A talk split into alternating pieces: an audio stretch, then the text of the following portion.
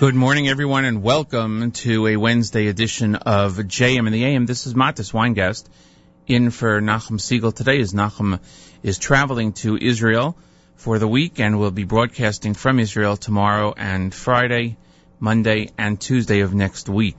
It's the sixth day in the month of August, twenty fourteen, tenth day in the month of Av, fifty-seven seventy-four.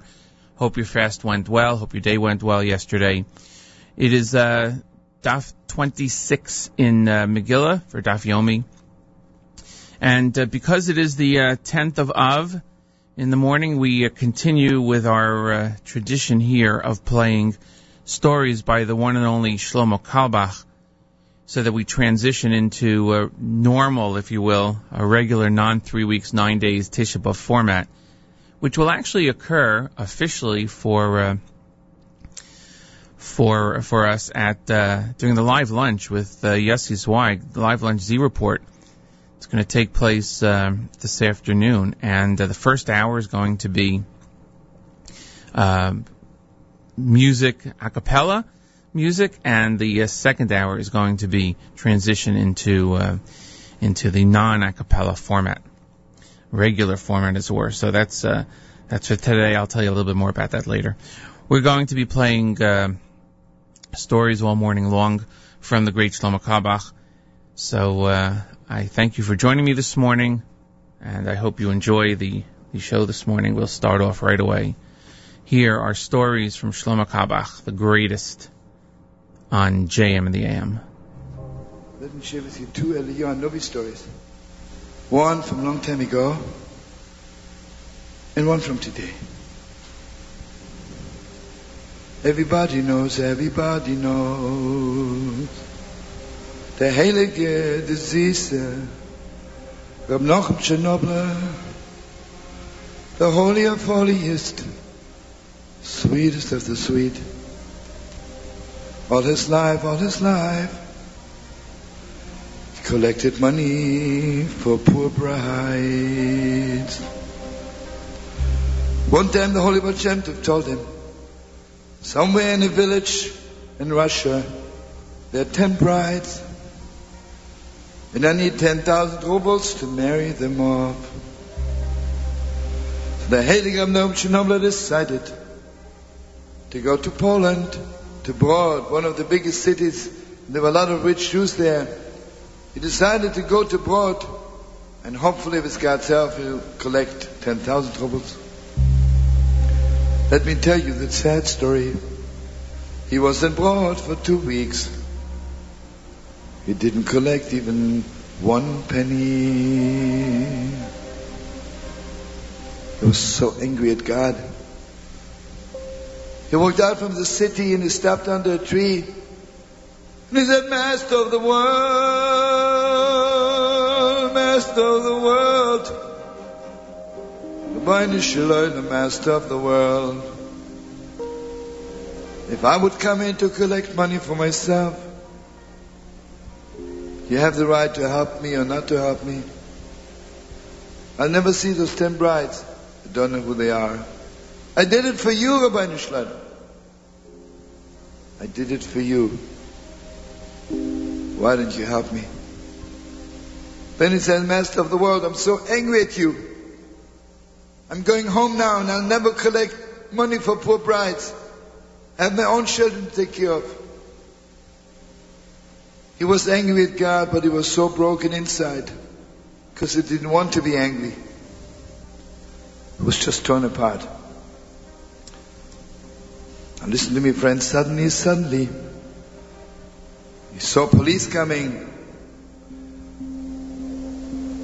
And the two policemen are holding a little Jew. But listen to me, friends, you know what the little Yidele did while the two policemen were holding him? He was dancing.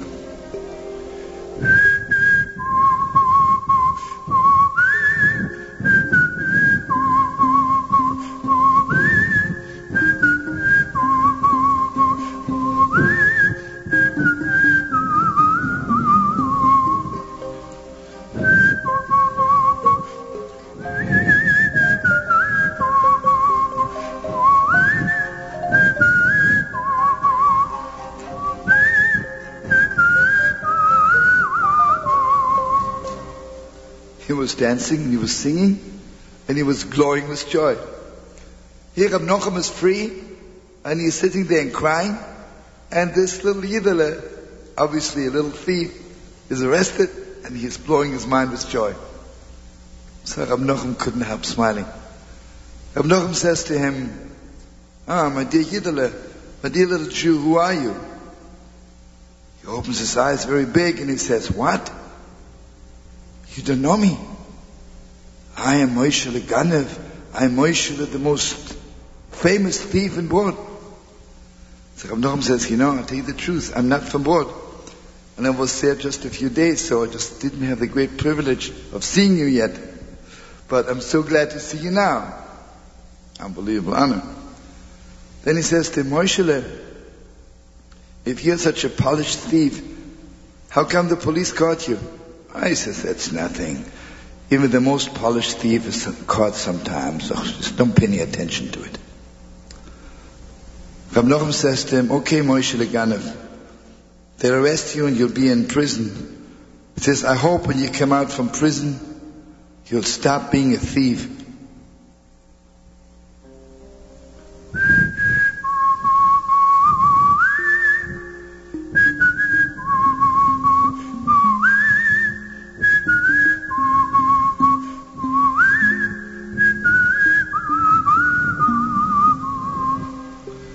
Moshele Ganev began laughing. He says, "Do you know what a Jew is all about? A Jew never stops doing what he began to do. A Jew never stops." He walked away with the police.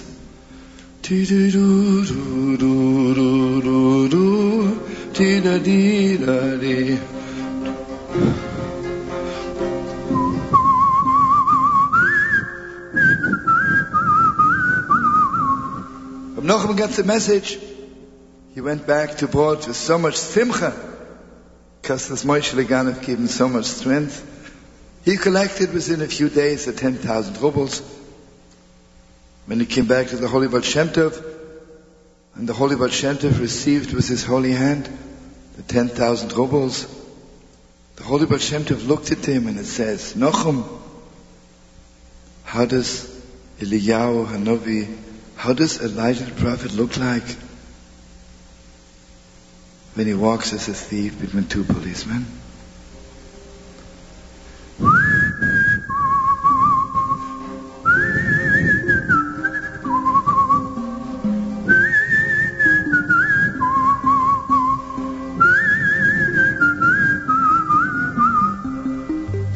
You understand, my dearest friends? Whenever you're just about to give up, Eliyahu comes and gives you strength. And I bless you, brothers and sisters, in Russia and all over the world. Whenever you're just about to give up, let there be a miracle. Let Elijah the prophet come to you, maybe as a thief, maybe as a policeman, maybe as a rabbeler, who knows. But let God send someone to you to give you strength. Eliyahu Hanavi, Eliyahu Tirbi, Eliyahu Hagelodi, Eliyahu Hagelod, Amen, Eino, Yova, Eino, Em Mashiach, Em Mashiach, Ben Avimi, Eino.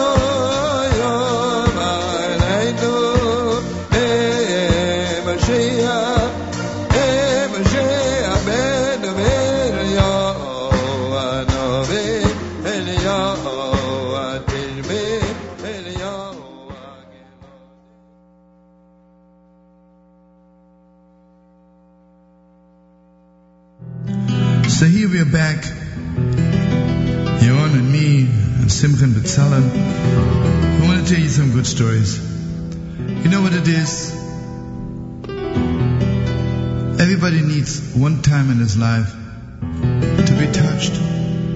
When you see people who are a little bit maybe not so good, you know what the problem is?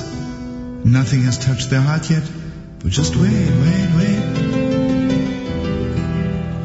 So this is Moshele Ganev, in Mezhibuzh by the Holy Baal Shem Tov.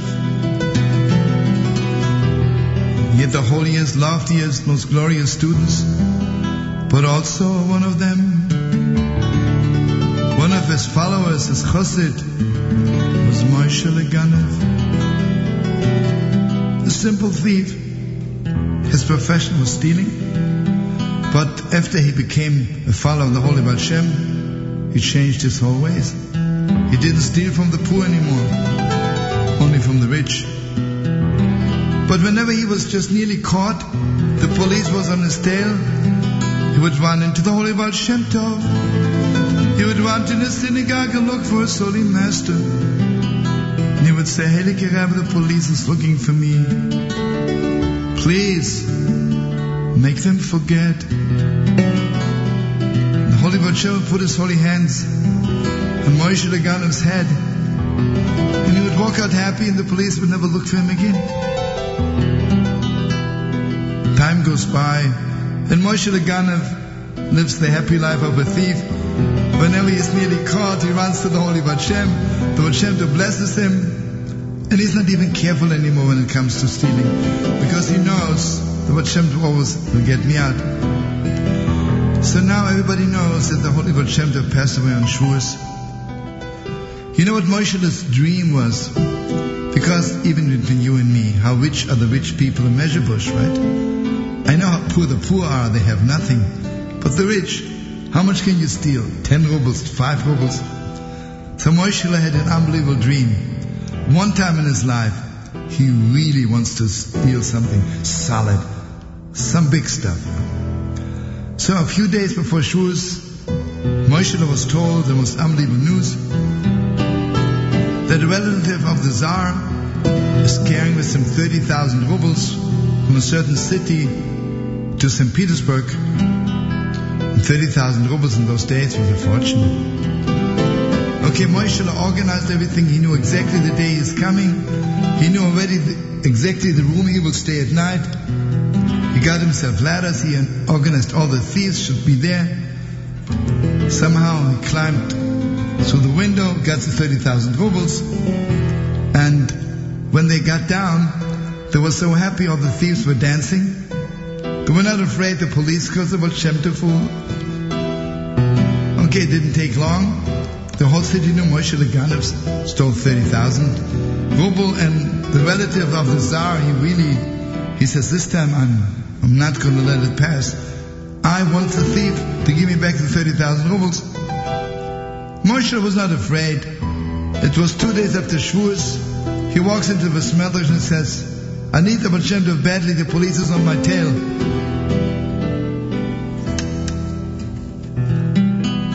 He looked at their faces. They were also sad. He said, what happened? Said, don't you know? Don't you know? The Holy Baal Shem Tov is not in this world anymore. There's a darkness in the world. Ah, Gewalt, he feel it. It was so clear to him, Gewalt. What a friend I had. What a rabbi, because Moshele knew you're not permitted to steal, and yet the Holy Baal Shem Tov had so much patience for him. He says, isn't there anybody else like the Baal Shem? Didn't he leave any successor? One of his holy students, who was very holy, but maybe in relationship to people, he was too strict. Someone says to him, yes, here in the corner, is Rab, the Heilige told us, Yaakov Yosef. But everybody knows he was very strict. He runs up to him and he says, Holy Master, please, I want you to know I'm a follower of the Holy Baal Shem. And whenever I steal, the Baal Shem Tov blesses me, the police shouldn't find me or should forget about it. I stole thirty thousand rubles. Please bless me fast. He says, what? Are you crazy or something? I should bless somebody who steals. Get out of here fast before I throw you out with my own hands. You know, he was holy, but he was not the Baal Shem Tov. He had nowhere to go. He was afraid. He ran to the cemetery, found the new grave of the Holy Baal Shem, and he threw himself on the grave. And he began crying, and he said, Heilige Baal Shem Tov, Holy Master. Do you know that everybody wants to be a Rebbe Master of good people? Everybody wants to be a teacher of holy people. But you... You were so godlike, you were so holy. You were also the Rebbe of thieves. But I'm asking you, how could you leave this world? How could you forget about us? You chassidim, you thieves. I was crying so much. I fell asleep. And in his dream, he saw the holy Baal Shem. The Baal Shem Tov says, Moshele, I want you to know your prayer shook heaven. Because it's so true. Geval is so true. Geval, this is so true. Everybody wants to deal with good people. But who wants to be a Rebbe of thieves? Who has a heart for people? For people who are maybe not so good. But let me tell you, he says, don't ever think that in the last moment in my life I thought of you, Moshele Ganev, and I appointed my holy grandson, the Rebbe Ephraim of Sudilkov. He should be the Rebbe of all the thieves of the world. But now, Moshele, I tell you, you know, from Mezhibuzh to Sudilkov is just a few kilometers. It says, when you wake up, run fast to my grandson, and you know what you do. But Shem Tov says here, Moshele, listen to me. Every Friday night, I teach my grandson the way they're learning the portion of the week in paradise. Just him and I know that. Let me teach you the way they're learning the portion of the week in paradise. And he will know that only I could have sent you. Moshe woke up. He went to Rebbe Ephraim and he says, Rebbe, I have to talk to you private. They went to a room and he began reciting the Torah from paradise. Rebbe Ephraim blessed him. The police forgot that Moshele stole it. But this is not the end of the story. You know, after Moshe heard the Torah from paradise, he couldn't be a thief anymore. In fact, he became so holy, so exalted, that the Heilige Ephraim appointed him be his successor. And you know, friends, we don't know his name because Chassidim didn't want to tell that this big Rebbe began his career as one of the thieves of the Heilige Baal Shem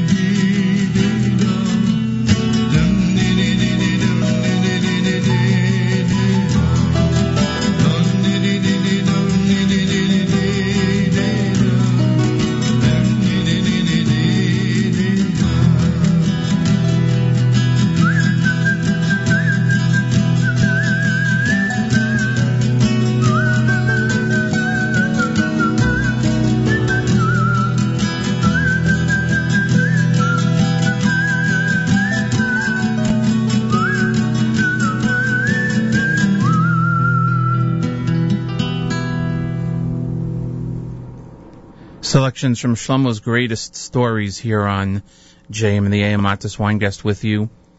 here on a uh, on a Wednesday morning, the sixth of uh, August, tenth day in the month of Av, as we traditionally do on the morning after Tisha B'Av. We play stories from Shlomo Carlebach, and that's what we're doing this morning. Nachum is on his way to Israel, and we'll be broadcasting from Israel tomorrow and Friday, and then uh, next week, Monday and Tuesday. Very, uh, very important shows and a very important trip that he's taken over there to show solidarity and uh, letting us know what's happening directly on the ground uh, in Israel. So those are going to be great shows, of course, and um, we look forward to them. We're here till nine o'clock this morning, playing stories from Shlomo Carlebach. We're going to go back in one moment to uh, to some stories from uh, from Yossele, the Holy Miser, and uh, and others. Right now, in the Jersey City area, it's seventy-one degrees, going up to a high of eighty-six degrees, and then uh, dipping back down to sixty-five. Scheduled for today, afternoon thunderstorms in different areas, so uh, you might want to watch for those. In uh, Jerusalem, it's eighty-five degrees outside right now, going down to sixty-eight degrees, and it's sunny. And that's the uh, that's the way it is right now. It's six twenty-seven in the morning. So we're going to go back, as I said, to um, two more selections from Shlomo Carlebach's greatest stories, and uh, we'll give you some information on things going on uh, today, and. Uh, And some, you know, some events that are going on today. So we'll let you know about that at the top of the hour. And uh, thanks again for listening, everyone. Hope your day went well yesterday, and hope your fast was an easy one. And uh, we are here with you until nine o'clock on J M in the A M.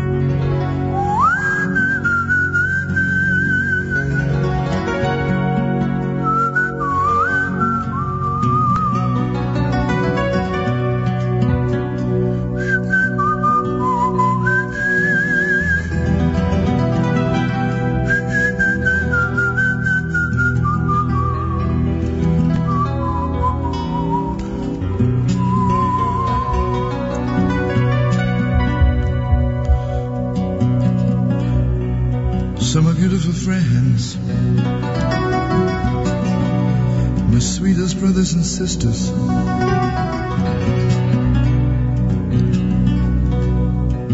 friend Yavon and I, Shlomo, we are sitting here in the house of my friend Simcha and my friend Betzalel. To tell you the sweetest stories in the world. You know, my beautiful friends, the older you get, the less stories you tell. Have you ever noticed people don't tell stories anymore? You know, for me, a young person is somebody who's telling stories. An old man is somebody who stopped telling stories long ago. You know, friends, Reb Nachman says, Holy Master Reb Nachman says, when you dream, when you dream, you dream only stories. So this is for my children, for my sweetest Nishamala, and for my sweetest Dari. someday you together with all the children of the world, you'll have your own children and grandchildren. But I want you to know, I remember, I remember every minute of my life, the moments when I told my children stories.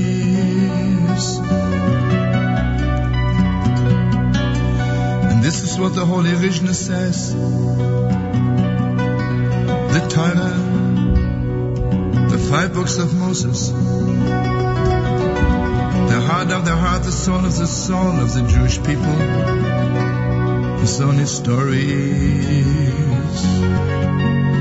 Because the master of the world, God in heaven, is the best storyteller in the world.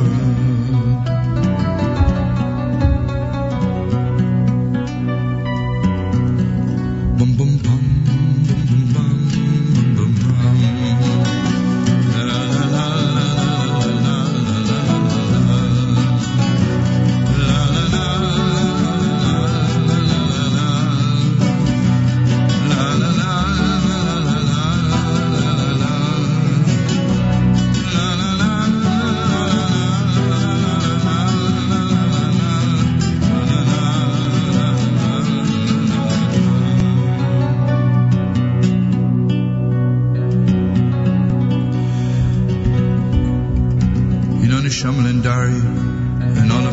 Children,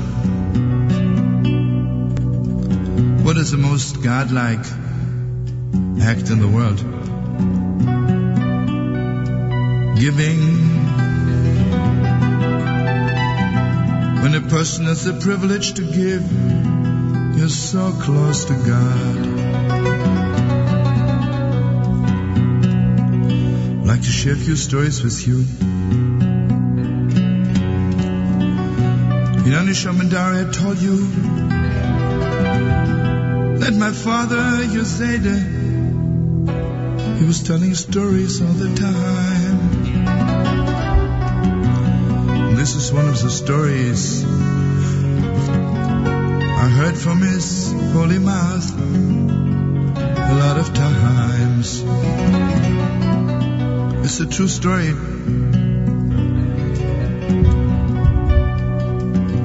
The old cemetery in Krakow, and I had the privilege to be there. What a place, so holy, so awesome,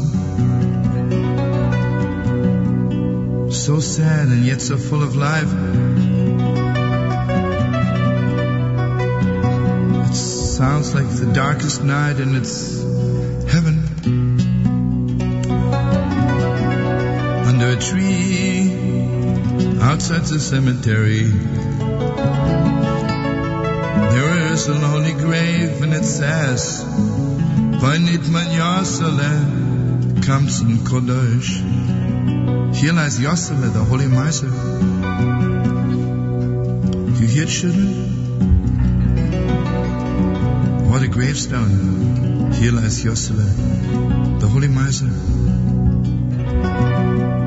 It was fifteen fifty. We were so persecuted. We were so poor. We lived in the in a ghetto in Krakow. But there was one rich Jew, and his name was Yossele. But he was the greatest miser in the world. His whole life, he never gave one penny to one Jew. And you know something? He must have a heart of stone. You know, my beautiful friends, the miser is not part of the world, because the world is created by God. If you're not giving, you're not part of society. Who would say good Shabbos to him? Who would bless him as a good year? When Yossele walks the streets, people threw stones at him and called him, "Hey, dirty miser." One day the Burial Society was told, "Yossele is dying." They rushed to his bedside and they said, Yossele, you never gave a single penny to the poor. It's your last chance. Give us thousand rubles. That will be the money for your grave, and we will give it to the poor. But Yossele, obviously at the heart of stone, he says, I cannot afford more than fifty rubles. They got so angry at him and they said, Yossele, you can't take the money with you anyway. But he says, no, I'm not giving more than fifty. They said, okay, Yossele, we are not going to bury you. He just smiled and he says, I'll bury myself. I did a lot of things by myself. They said, if you don't give a thousand rubles, we will not bury you. They got up to walk out. At that moment was his end. He said, Shema Yisrael, Hashem Elokeinu, Hashem Echad. God is one. But it was so ugly because they thought, I guess he's thinking about the money he saved. They walked out and they kept their word. Yossele died Sunday night. They didn't bury him on Monday. They didn't bury him on Tuesday. They didn't bury him Wednesday all day. Wednesday night, one of his neighbors decided we can't let him lie there. He has a wife and children. After midnight, not to be noticed, single-handed he threw Yossele on a wagon, drove out to the cemetery, buried him outside the cemetery under a tree. So you think this is the end of the story? Open your hearts, friends. Yossele, Yossele, Yossele, join me. Yossele, Yossele.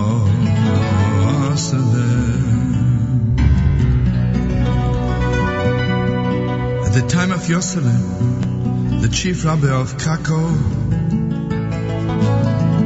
was one of the great Kabbalists, one of the holy of holiest, and his name was Lamed Vav Tzaddikim. Late Thursday night, a poor man knocked on his door and he said, Lamed Vav Tzaddikim, give me some money to buy food for the holy Shabbos, Lekovet Shabbos. Reb Kalman says, I'll be so happy to give you some money, but why today? I know you for so long. You never asked me. And he says, Reb Kalman, I want you to know, for twenty years, for twenty years I don't have a job, can't make a living. But every Thursday morning, every Thursday morning, under my broken door, under my broken heart, my broken life, there is an envelope. It's five rubles. And on the envelope it says, Lekovet Shabbos, in honor of Shabbos. But not today. But not today. Two minutes later, there was another knock on the door. The poor man says, Rebbe, give me money for Shabbos. Where were you last week? Huh. For the last ten years, every Thursday morning under my broken door, there's an envelope. It's two rubles. That night, all the poor people came. And everybody told of that envelope. And one envelope was five rubles. And another envelope was two rubles. And the envelope was ten rubles. Lekovet Shabbos. hearts. Join me, all of you, with all your hearts. Yossele, Yossele, Kval V'si Holy, Yossele.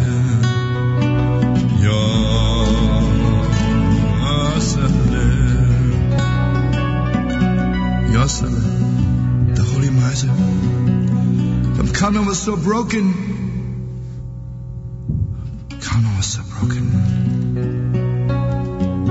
We didn't even bury him. But above all, he says to the poor people, I don't understand. How did he know you so well? The one who gave two rubles, the one who gave five, the one who gave two. So this is what they told him. Every poor man once in his life thought, maybe I'll get through to Yossele.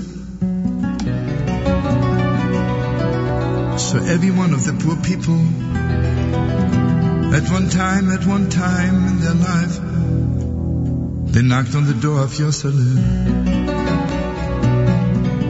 And Yossele, the holy miser, opens the door with so much love, so much sweetness. They opened their hearts, and Yossele said, please sit down and tell me everything.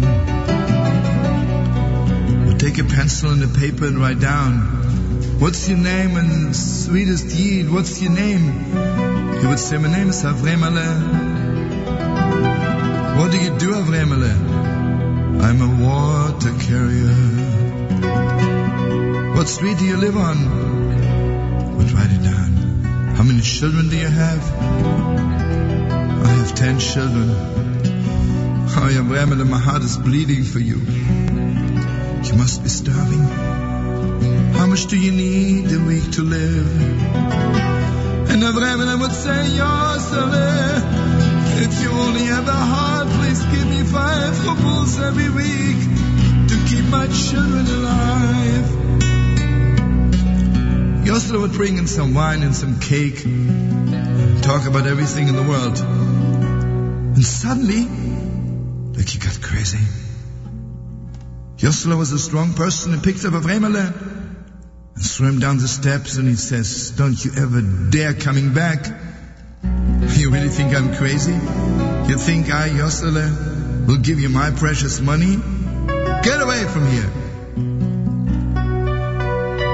Ramel would go home and tell his wife he is crazy. But Thursday night, Thursday morning, there was an envelope under Ramel in the water carrier's door to keep his children alive. Kobe Chavez.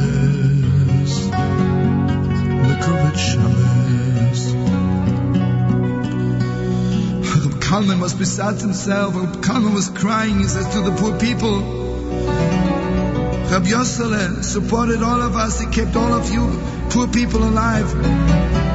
We didn't bury him. And your children, whom he kept alive, would throw stones at him wherever he walks. Reb Kalman announced on Shabbos this Sunday, be a fast day. Everyone is to be here to ask Yossele for forgiveness. The whole community came. All day Sunday they were crying, Yossele, holy miser, Yossele, forgive me. Yossele, bless me. Just about sunset, and Reb Kalman says to the people, I have a feeling we didn't reach him yet. Come and open the holy ark, and he yelled, and he cried from the deepest depths of his heart, and he says, Yossele, Yossele, Yossele, Yossele, holy miser,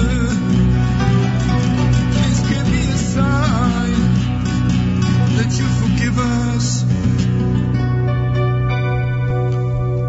us. Reb Kalman fell to the floor. People thought, God forbid, he had a heart attack, but he was just asleep. and in his dream. We saw Yossele, but not the way he is here, but the way shining up there in heaven.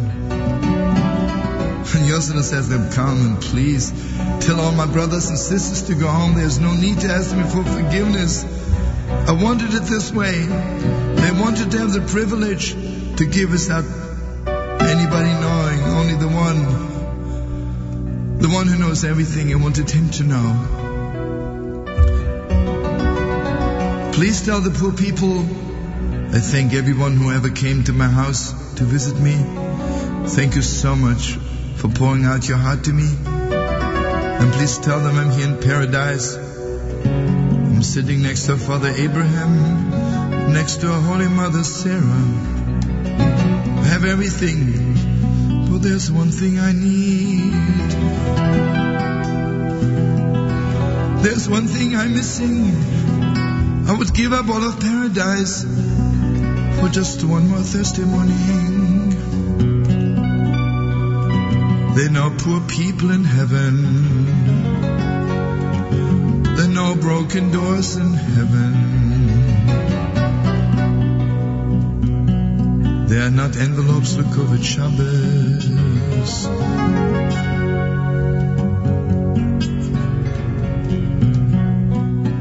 Tell the poor people I miss them. Carmen says, Yossele, how did it feel to be buried all by yourself? Haha, Yossele smiled. I'm Carmen. Believe me, I was not alone. Avram Avinu, Yitzchak Avinu, Yaakov Avinu, the four holy mothers, Moshe and Yosef Dovid, they were all there. King David walked behind me playing a song. Eliyahu Hanavi, Eliyahu Tishbi, Eliyahu Giladi. Held the candle in front of me.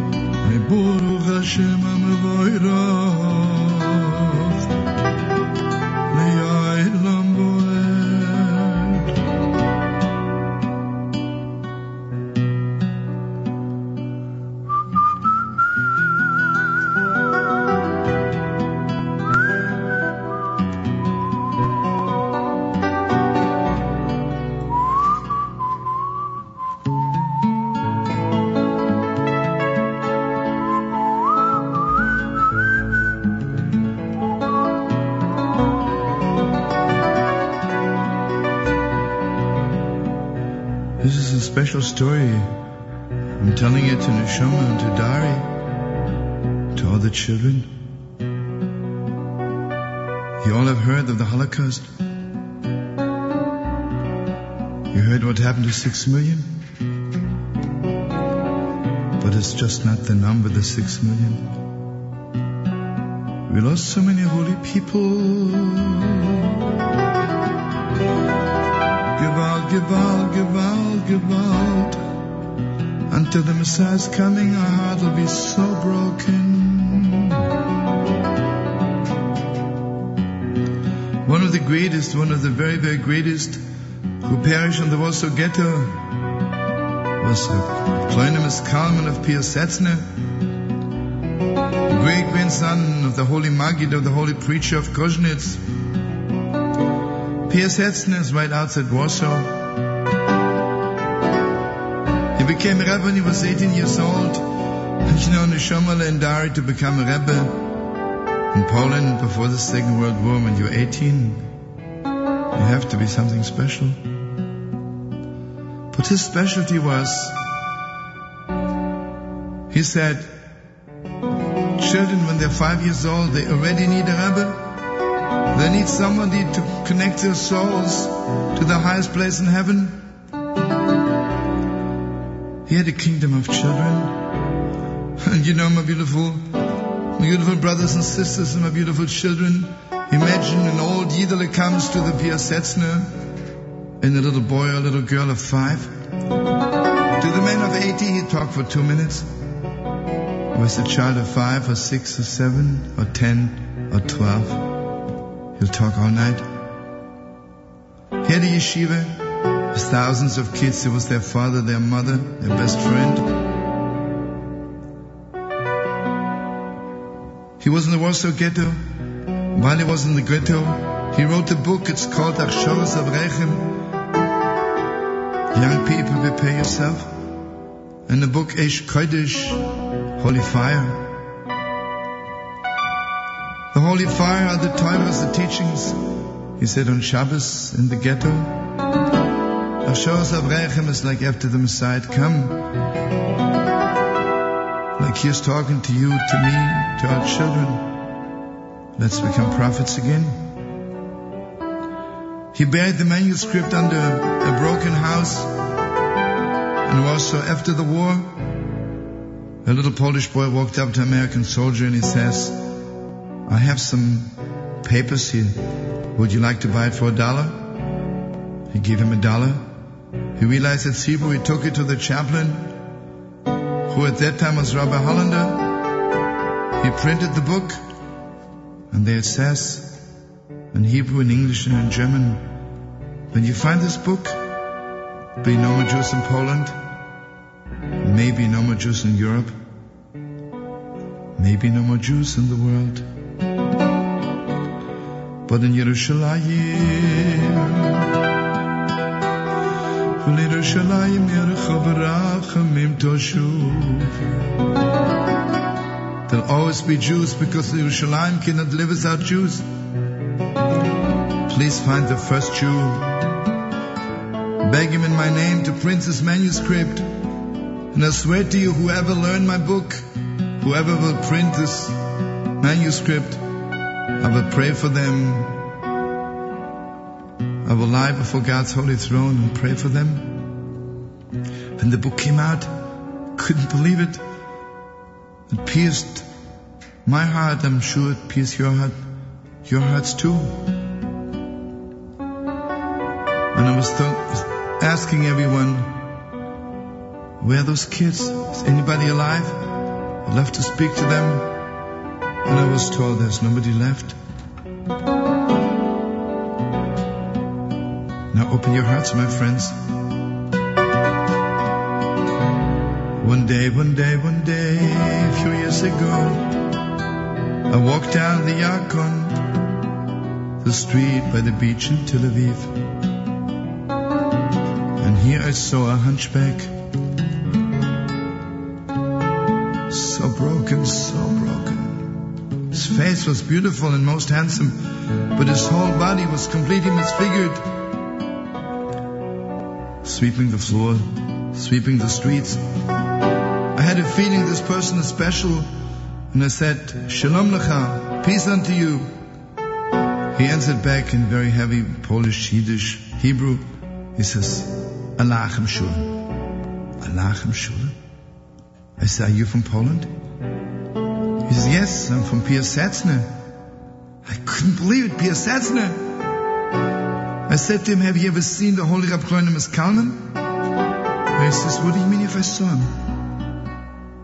I learned in his yeshiva, in his school, from the age of five till I was eleven. When I was eleven, I came to Auschwitz. I was so strong, they thought I was seventeen. I was whipped and kicked and hit. I never healed.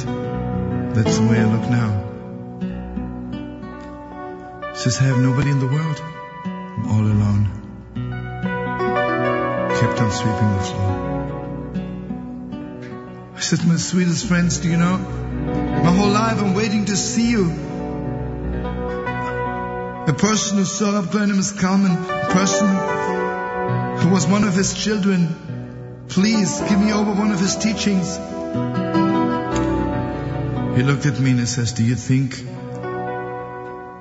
I can be in Auschwitz for five years and still remember teachings? I said, yes, I'm sure.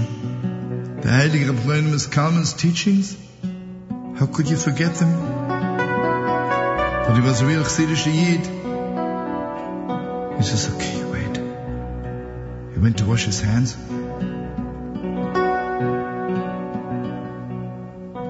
Fixed his tie, put on his jacket,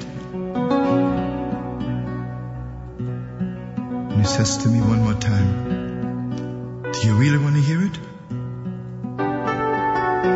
I said to him, I swear to you, I'll give over your teaching all over the world. Never seen such big tears in my life. He said, I want you to know, until the Messiah comes, until Mashiach is coming, there'll never be such a Shabbos again. Can you imagine the Heilige Rebbe, the Holy Master, dancing by Bisholom? By Bisholom is hundreds and maybe thousands of children. Can you imagine the Heilige Rebbe singing Friday night? Sholem Aleichem, Malachei Sholem, greeted are you holy angels, the standards of angels. Once you know the Rebbe said Torah between the fish and the soup, the soup and the chicken, and then the chicken and the dessert. The Torah, the teachings on the portion of the week, I don't remember. But here he says, open your heart. He pierced my soul like he gave me over the deepest, deepest depths of his heart. He says, I want you to know, after every teaching, this is what the Rebbe said. Kinderlach, Tahir Kinderlach. Children, those precious children, gedenkt ihr, remember, die größte Sache in der Welt ist, children, remember, the greatest thing in the world is to do somebody else a favor and join me. Children, remember, the greatest thing in the world is to do somebody else a favor. Came to Auschwitz. I knew my parents are dead. My whole family doesn't exist anymore. I wanted to commit suicide. In the last moment, I could hear my Rebbe's voice saying, Kinderlach, Gedenkje. The greatest thing in the world is to do somebody else a favor. He says, do you know how many favors you can do in Auschwitz at night? People are lying on the floor crying, and nobody even has strength to listen to their stories anymore. I would walk from from one person to the other and say, why are you crying? And they would tell me about their children, about their wife, whom they'll never see in this life again till Mashiach is coming. I would hold their hands and cry with them. Walk to another person. Gave me strength for a few weeks. When I was at the end, I hear my Rebbe's voice. I want you to know I'm here in Tel Aviv. I have nobody in the world. We'll continue with that story after uh, the top of the hour. It is seven o'clock in the morning, and uh, you are tuned to America's one and only Jewish Moments in the Morning radio program, heard on listener-sponsored W F M U East Orange, W M F U Mount Hope, Rockland County at ninety-one point one F M and around the world, on the web at j m the a m dot org. I'm Mattis Weingast, sitting in for Nachum Segal today as he travels to the uh, state of Israel. And uh, He will be broadcasting from Israel tomorrow morning and Friday morning, also Monday and Tuesday of next week, and then he'll be returning here on uh, Wednesday of next week, one week from today. As we uh, traditionally do on the morning after Tisha B'Av, we play stories from Rabbi Shlomo Carlebach. We'll continue uh, with that. Uh, we'll finish up with that story that was just on, and then uh, we'll continue with more stories to uh, to the bottom of the hour when we get to Rabbi Goldwasser with Morning Chizuk. Right outside now, it is, uh, or outside right now, whichever one, it's seventy-one degrees, going up to a high of eighty-six, and going down to sixty-five degrees tonight. Afternoon thunderstorms are expected. In Jerusalem, it's eighty-five degrees, going down to sixty-eight degrees, and right now it continues to be sunny. And uh, that is the weather. A number of uh, events going on today, very important, very timely events that I want to make uh, mention. One of them is A, uh, a Unity concert taking place tonight, and uh, that is uh, in Brooklyn. It's taking place at the Asser Levy Park, which is at the end of Ocean Parkway near the Boardwalk, Surf Avenue, and Seabreeze Avenue. That's taking place tonight between six and eight p.m. The concert features Benny Elbaz, Ron Eliran, Gershon Varoba, Sandy Shmueli, and many more. And it is uh, sponsored by the uh, Z O A Brooklyn Region, also co-sponsored by Assemblyman Stephen Simbrowitz. For information, call seven one eight, three three nine, eight four eight three. So that's taking place tonight. That should be a very, very uh, exciting concert. It's a, a Brooklyn Unites for Israel concert. Uh, it's a great way to show support, of course. And um, the concert is in support of Israel. Uh, and it's going to be... Uh, You know, highlighting the fact that Israel's on the front lines in the global fight against terror, of course. But uh, it feels sometimes that Israel is alone in the world. Uh, so this certainly, certainly will be something to uh, to get everybody going, and uh, especially right after Tisha B'Av in the nine days, three weeks. So that's taking place again uh, today. And um, oh, also, I, I don't want to forget. I almost did. The uh, Z Report live lunch will take place between twelve and two today, and it's going to be a special live lunch because it will be the transition live lunch. First hour on the stream will be one hour of uh, a cappella, and the next hour will be, I guess, regular music, if you will, uh, not the nine days format. So, uh, yes, he's going to take us through that, and that's going to be uh, something exciting to listen to starting at uh, twelve today on the stream.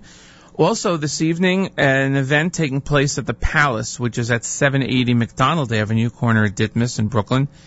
It is a uh, tefillah gathering, and uh, it will uh, begin with mincha at six thirty sharp. Uh, men and women are invited. There'll be a uh, excuse me. There'll be a uh, uh, men and women are invited. There'll be a ladies section, and uh, in Mincha at six thirty sharp. And that will take place tonight at the Palace, seven eighty McDonald Avenue, corner of Ditmas. So uh, if you want more information on that, you can call two one two, seven nine seven, nine thousand. I know that this will be uh, broadcast in different areas, but you can actually be there at the Palace. Again, Mincha starts six thirty sharp, and that takes place tonight. It's uh, seven oh five in the morning here on uh, J M and the A M. We're going to continue with the stories momentarily. And, uh, you know, let me let you know about something else going on. It's going to be this weekend, Shabbos Nachamu. Uh, but I want to mention it also so you get a head start and you know how to plan the next few days. And you can plan Shabbos, be up there in the mountains or wherever. But Ateret Kohanim and Born Entertainment, excuse me, Born Entertainment presents Shabbos Nachamu Unity Concert. And that will be starring Gad Elbaz, Eighth Day, also Nachash, Shlomo Shwed, music by Nachi Kron Orchestra, and uh, there will be other special guest stars. That's taking place this coming uh, Shabbos Nachamu. It will be at the uh, Master Gymnasium in Barryville, New York. It's taking place Motzi Shabbos, eleven p.m., There are tickets on sale in the Catskill region and in Brooklyn at Eichler's. For information, you can go to uh, call eight four five, two zero five, nine three one nine, eight four five, two zero five, nine three one nine, or you can go to Jerusalem Chai, C H A I dot org, Jerusalem Chai dot org. So that'll be this coming weekend up in the uh, up in the mountains, a Shabbos Nachmu Unity concert.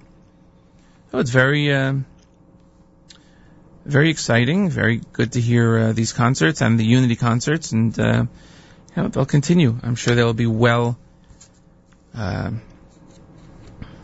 well visited, if you will. Uh, we're going to go back to the music, seven oh six in the morning. Uh, the stories from Shlomo Carlebach. We're going to finish up the one that we were just playing, and then we'll continue on till uh, seven thirty with Rabbi Goldwasser and Morning Chizuk.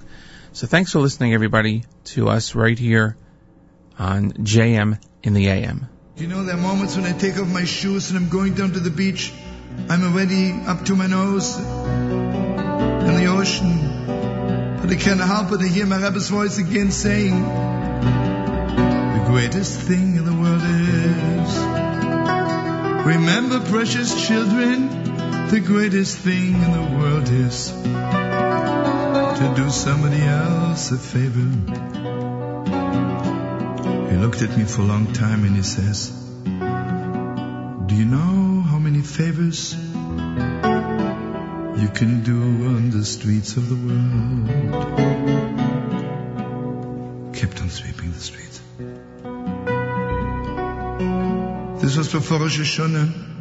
I had to go back to New York. The first night of Hanukkah I came back. The next morning early, I'm back on the Yakon looking for my holy hunchback. Couldn't find him. I asked some people, have you ever seen the holy hunchback, the street cleaner? I said, don't you know, don't you know, on the second day of Sukkot, he left the world. Listen to me, children. The Mashiach is coming. Let it be today, let it be tonight, let it be soon. When God will redeem the world, and all the holy people will call him out of their graves. And the holy hunchback, the holy street cleaner, he will come back again. He will clean the streets of the world. And you know how he will clean the streets? By teaching the world the greatest thing in the world is to do somebody else a favor. But now listen to me, my beautiful children. After that, I, privileged, I was privileged to meet another person who saw Rabbi Kalonymus Kalman. He was not really one of his students, but he saw him in the Warsaw Ghetto. This was the last year of the ghetto. And the Germans made it clear, anybody who will dance in Hostoya will be shot immediately. But again, who has strength to dance? Suddenly word got around. Rabbi Kalonymus Kalman, the Holy Rebbe of Piaseczno, invites everyone. He found a bombed-out house, and there's a cellar. Five thousand people can be there. He wants to dance in Mostoira.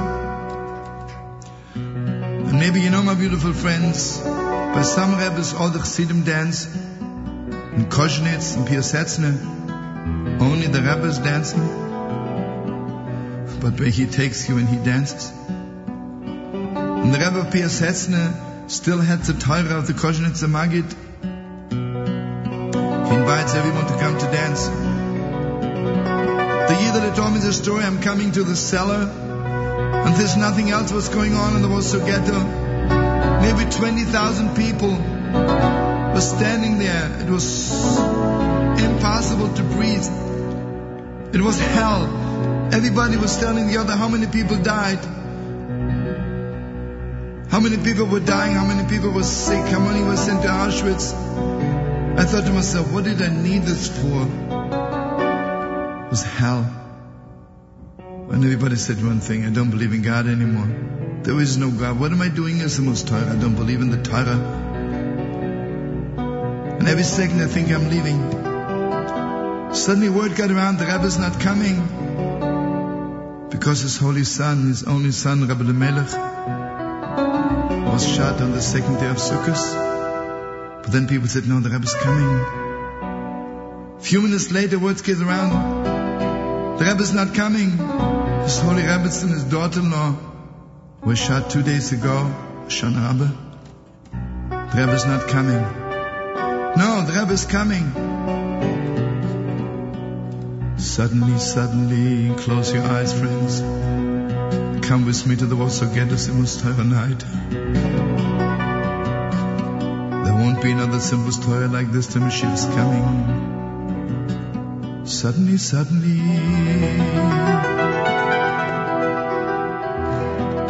the door opened, and the Heilige Piaseczno walked in.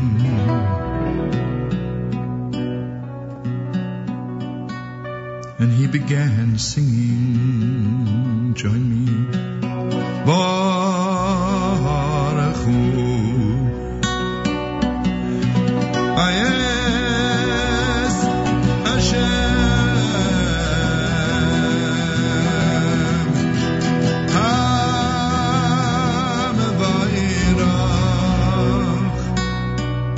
Blessed is God, is to be blessed. And the Yiddish tells me, I want you to know, I swear to you, suddenly we were not in hell anymore. Suddenly there was not one person who, to whom it wasn't clear there was one God.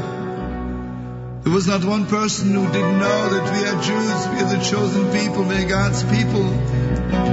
The Torah is so holy. What a privilege to be a Jew. Despite everything. And he says to me, till Mashiach is coming, there'll never be such a, listen to me, twenty thousand people answered back.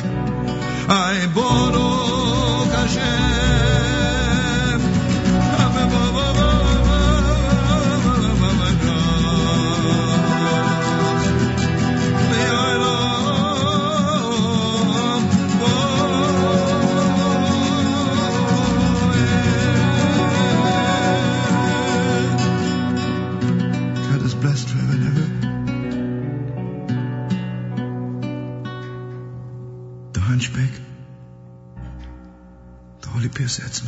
I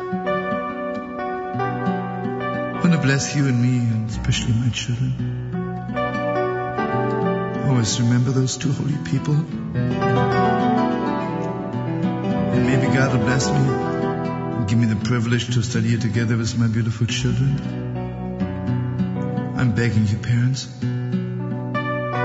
tell your children, children, remember.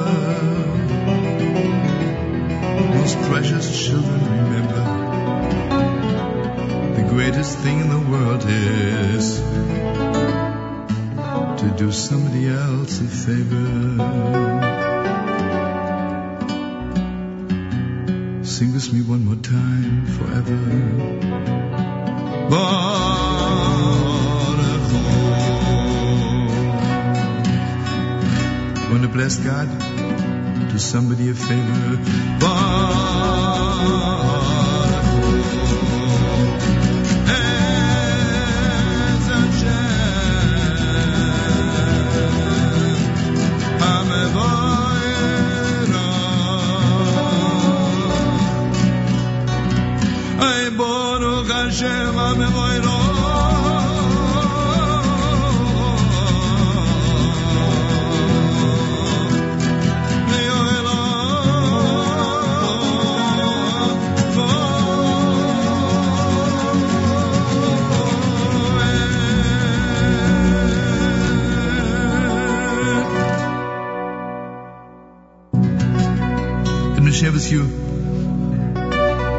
Three stories about some three holy soldiers in Israel. The first story is sixty-five, sixty-six. A sweet little Yidele from Tel Aviv came to me and he says to me, please, can you get through to my son? He's a high officer in the army. He just hates really he hates Yiddishkeit. But now he has a new kind of craziness. In my house, in my dining room, there's a big picture of my grandfather, a Yid with a long beard and a Streimel.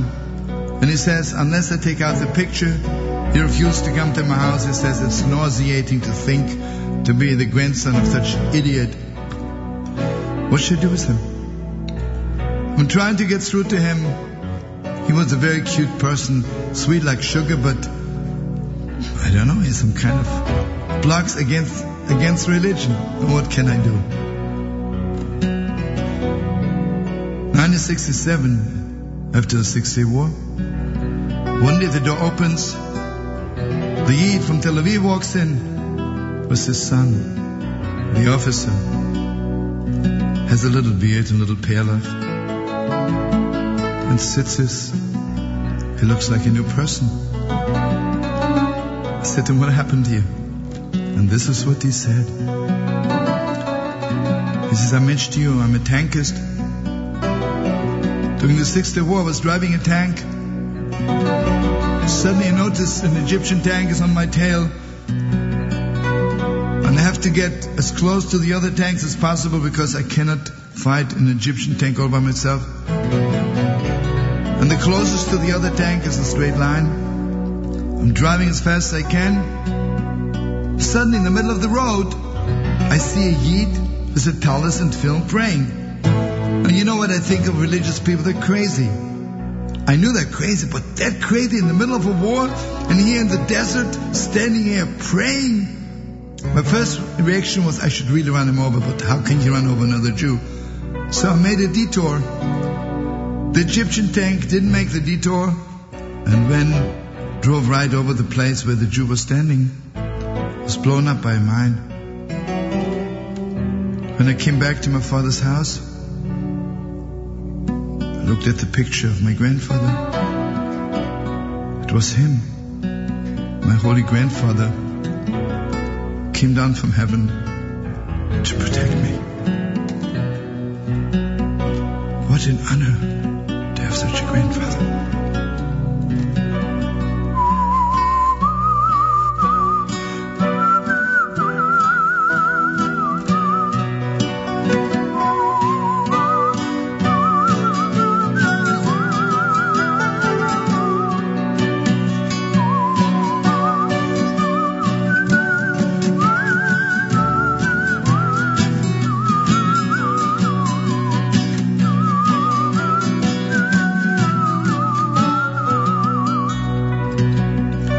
After the war in Lebanon, a professor of English literature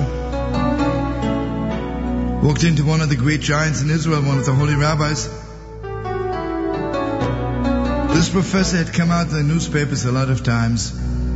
He says the most terrible thing which can happen to any Jewish child is have religious education. Cripples them forever. And he says, I wish we could abolish Jewish education.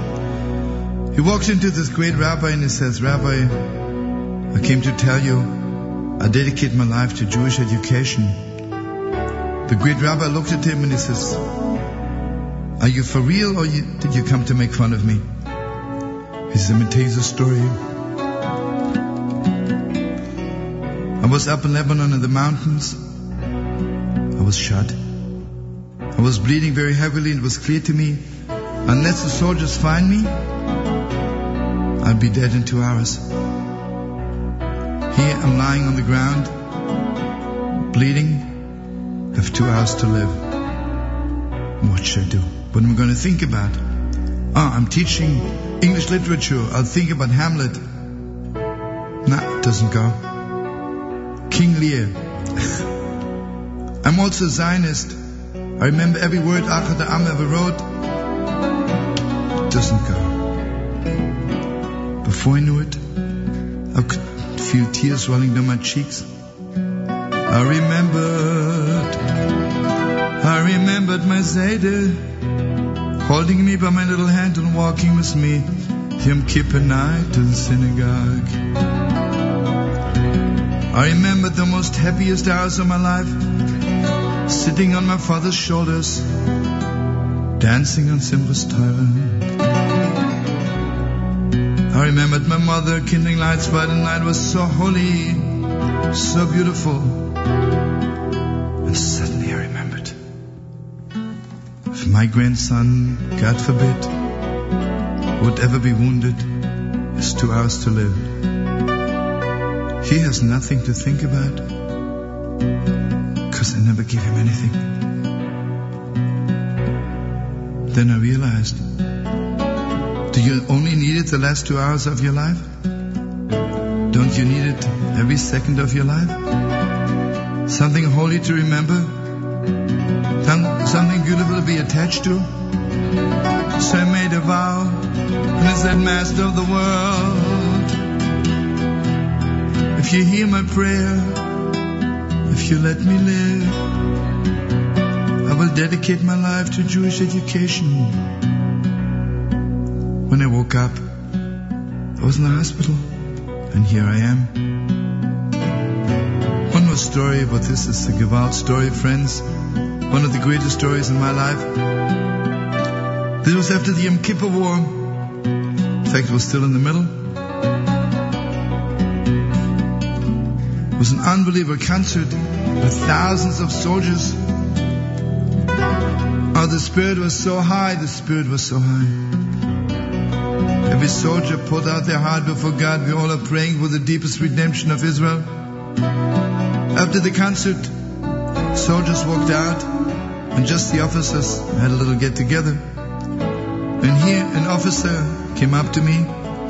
He says, I have to tell you my story.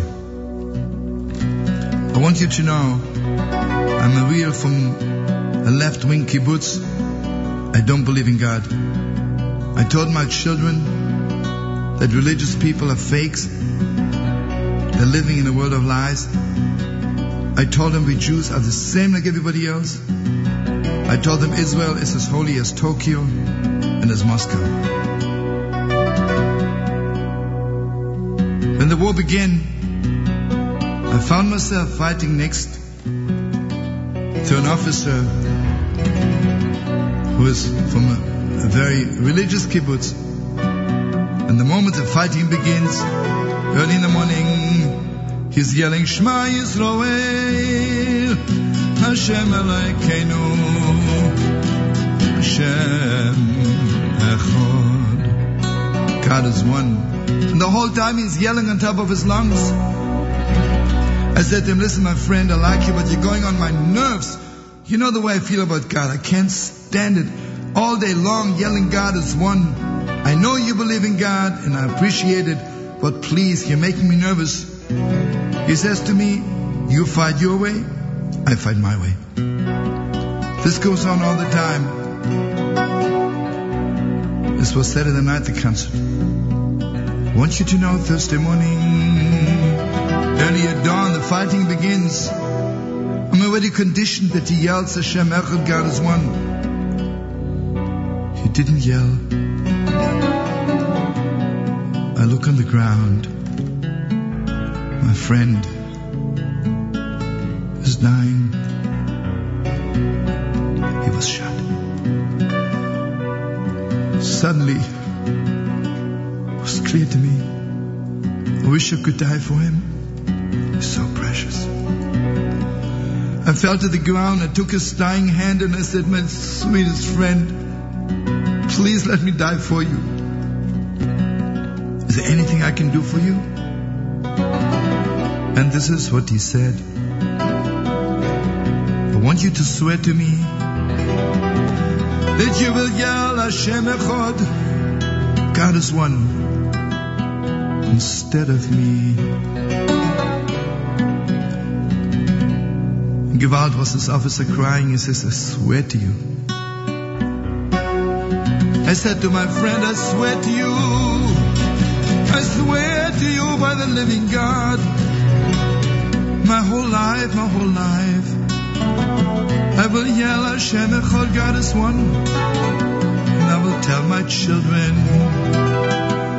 they should also yell Hashem Echad as long as they are alive. And he says to me, you know, the strangest thing I absolutely not believe in God. But that moment God opened all the gates of heaven for me. It was not that I believed in God. I saw God. It was clear to me there was one God. So you hear, my beautiful friends, my beautiful children, you know, you know what you and I have to do. Instead of all the holy soldiers who gave their life in the Holy Land, instead of all the Yidden from two thousand years dying for God, you and I, we have to yell for them. Shema Yisrael, Hashem Elokeinu, Hashem Echad. God is one. God is one. God is the only one. Join me. Ira, ira, ira, ira, ira, ira, ira, ira, ira, ira, ira.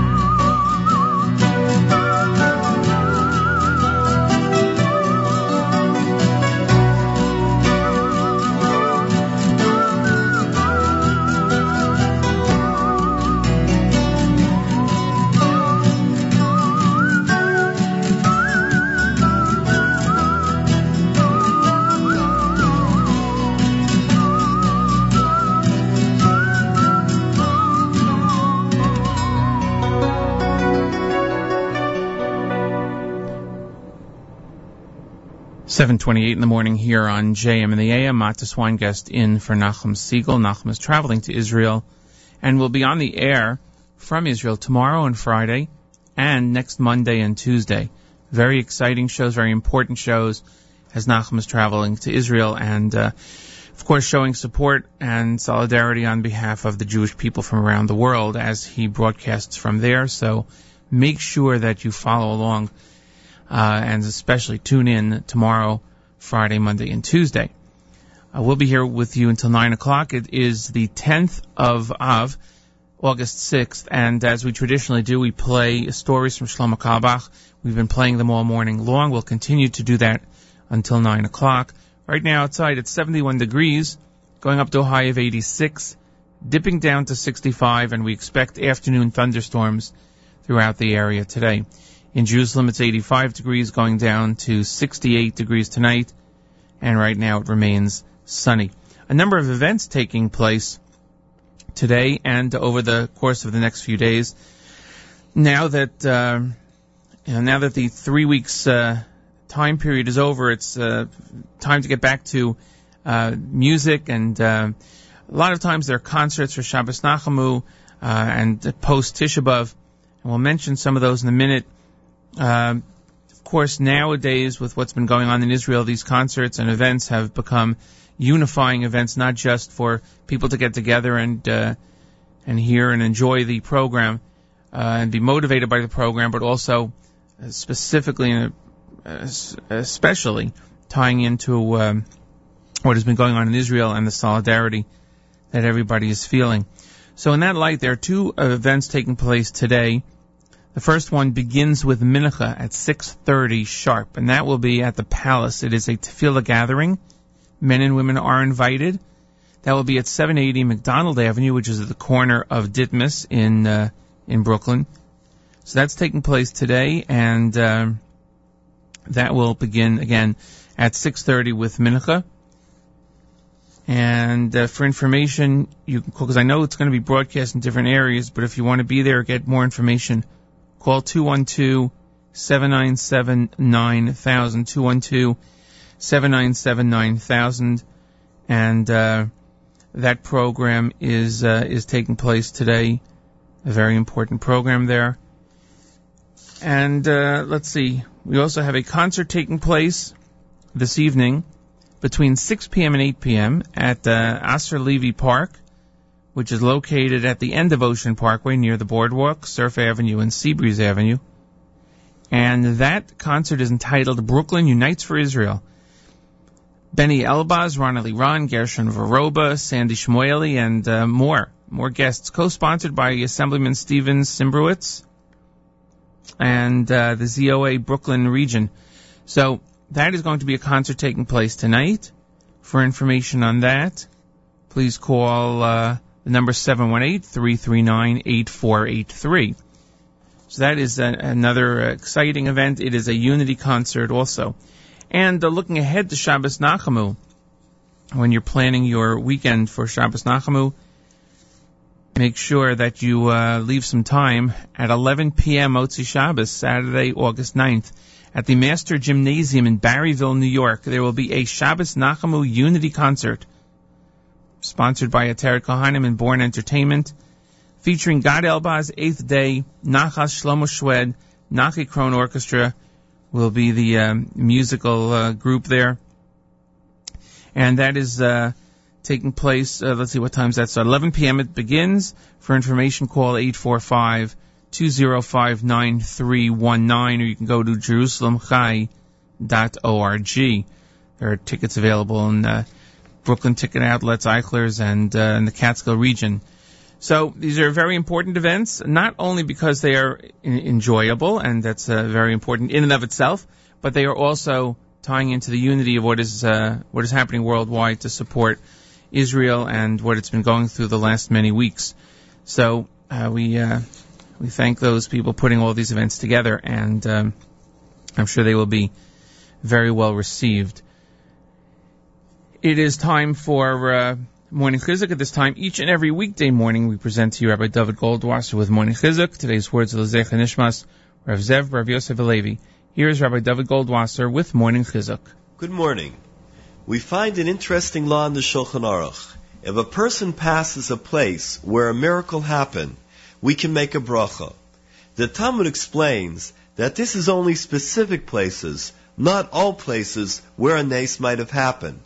In the same way that all nisim do not warrant a bracha, so too, all times of calamity do not warrant a tainus or a fast day. We also find it interesting that why was this bracha instituted for Yechidim? Why not for all of Klal Yisrael? There were many calamities that happened throughout history, crusades, Inquisition, the Holocaust. Why specifically do we commemorate Tisha B'Av as a universal day of Avelus, or mourning? In order to understand this, we have to take a look at what the Beis HaMikdash represented. It says the Beis HaMikdash itself was a place where Klal Yisrael could pour out their hearts to Hashem. They could find a great source of emunah and strength. It was a great source of kedusha and inspiration for the entire world. We full well realize the wondrous sights of Shlosh Regalim when Klal Yisrael was Oile Regel. We understand what the Simchas Beis HaShoeva was in the Beis HaMikdash, and what that represented to all of us as a source of Simcha. If we analyze it closely, we see that the four fasts all center around the Beis HaMikdash: Asor B'Teves, Shivos B'Tamuz, Tisha B'Av, Tzom Gedalia. The great Goyen Reb Chaim Brisker was once on the road in Germany at the time of Tisha B'Av. The Haskalah movement had caused much damage for Klal Yisrael. Most of the Jews of the city hadn't come to shul to cry over the Chorban. Reb Chaim found himself among the few who were sitting in shul, weeping on the floor and saying kinnis over the Chorban Beis HaMikdash and over the terrible Chorban of the Jews of Germany. On Tisha B'Av itself, towards evening, one of the inhabitants of the city came into shul. The clothing he wore indicated that he was very far away from Yiddishkeit. However, his face was sad. You could see the pain. He sat on the floor of the shul, not far away from where Reb Chaim was sitting, and he began to cry over the Chorban Beis HaMikdash, to the great wonder of Reb Chaim. What had moved this Jew to come to the Beis HaMedrash now to cry over the Beis HaMikdash, in contrast with most of the Jews of the city? Reb Chaim asked the man, and the man told him that his business had gone down. He had fallen on hard times. The man continued, he has no suffolk that when the Gula will come, his personal tsaras will go away, and his lot will be uplifted. Everybody who was gathered laughed, but Reb Chaim spoke out. If this person at least connects his personal tsaras to the Chorban Beis Hamikdash, it is a sign that all is not lost. There is hope and there is a future. Yisrael afal pi shechotu, Yisrael hein. This has been Rabbi David Goldwasser, bringing you Morning Chizuk. Have a nice day. Thank you, Rabbi Goldwasser. seven thirty-six in the morning here on J M and the A M. Mattis Weingast in for Nachum Segal, who, as I mentioned before, is traveling to Israel and will be broadcasting from there over the next uh, week, tomorrow, Friday, Monday, and Tuesday. And then uh, he'll be back here on Wednesday. It is uh, the day after Tisha B'Av, and traditionally, as we always do, we play stories from the great Reb Shlomo Carlebach, and we're going to continue that in just a few seconds.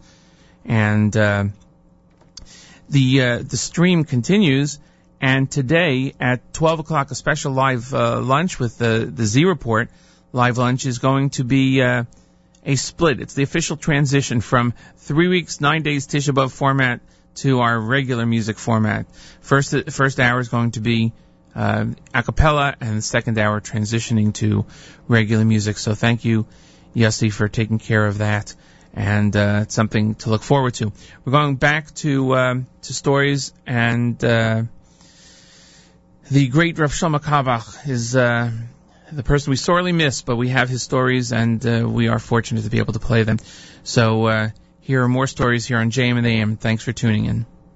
You know, Neshama and Dari, a Jew don't, does not forget for one second about Yerushalayim, and a Jew doesn't forget about Shabbos. The Heilige Kalina would say before Shabbos, Master of the world, I have fish for Shabbos, I have challah for Shabbos, but where do I get Shabbos for Shabbos? So you know, this is a very special privilege to have Shabbos on Shabbos, because it is possible to keep Shabbos, to keep every law, but to taste Shabbos. Taste Shabbos is so special. So this is what our holy rabbis teach us. There's Shmiras Shabbos, keeping Shabbos holy. Ah, and then there's Einik Shabbos, the bliss of Shabbos. The bliss of Shabbos. It's a special gift from heaven. And here's a story I want to share with you. The holy Chernovitz, the holiest, the deepest, the Heilige Rebbe Ephraim of Chernovitz two hundred years ago. For him, Shabbos was everything. I, w- I would ask him, what does Bereshit mean? The first word on the Torah, which actually means at the beginning. Rebbe Ephraim would say, what a question. It means Shabbos. I would ask him, what does Bora mean? Which means created, actually. I would say, Reb Chaim, what does Bora mean? He would say Shabbos. For him, everything was Shabbos. But on Shabbos itself, at that very second, him and his holy wife kindled lights for Shabbos. Something happened to him. Not really physically, but somehow he looked like he's ten feet taller. He was shining. He was just not in this world. Okay, Reb Chaim Chernovitz, I understand. But one Shabbos, one Shabbos, one Shabbos, a little Yossele who could barely daven, could barely read, could barely write, from one of the outskirts of this city, spent one Shabbos in the house of the holy Chernovitz. Next Shabbos, next Shabbos, next Shabbos, when he came to the synagogue, he would always stand on the last row and nobody would pay attention to him. This Shabbos, nobody could take their eyes off Moshe Dovid. It was shining, shining from one corner of the world to the other. You could see, he's in another world. Yes, Einik Shabbos, the bliss of Shabbos. So this is where the story begins. Moshe Dovid was so poor.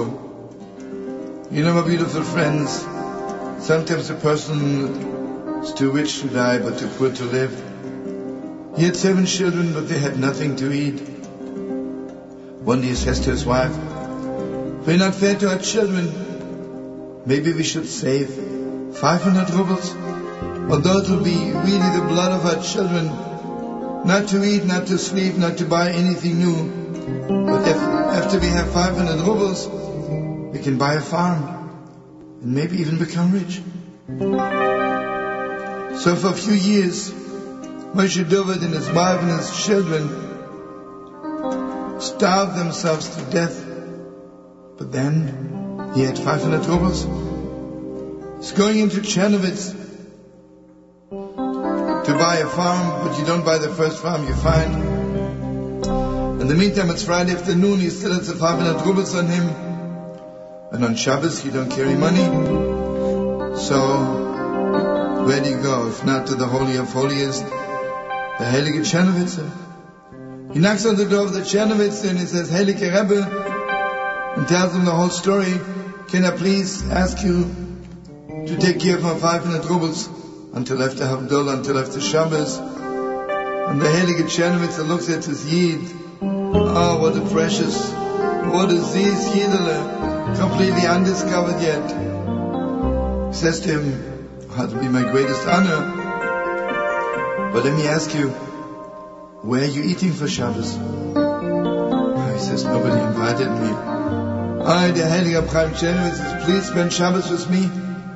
They're still talking. Suddenly the door opens. And the lady walks in, crying, crying, crying, crying to high heaven. And this is what she says. "Heilige Rebbe, Heilige Rebbe, I'm at the end, I'm at the end. I can't do it alone anymore. If you remember my husband, Rebbe Ephraim, everybody thought he was rich. And my daughter got engaged to the son of the richest man in Chernovitz. But as you know, my husband passed away a few weeks ago. And after he passed away, I realized he is a poor man. But this Saturday night is the wedding. And if I tell the rich man, the father of my, of my daughter's groom, that they can't even pay for the wedding, the wedding will not take place. And Rebbe, Rebbe, forgive me for coming so late before Shabbos, but I still have some pride left. Couldn't bring myself to ask for money." She was crying bitter tears. Moshe Dovid says, "Rebbe, please, give her my five hundred rubles. The Chernovitz says, "No, God forbid. Every penny is blood of your children. You can't do this." Moshe Dovid just takes the money, gives it to the woman. Says to her, "You know, I'm still young. I can save again, but your daughter, maybe she'll never find another husband to marry. Mazel tov to the wedding."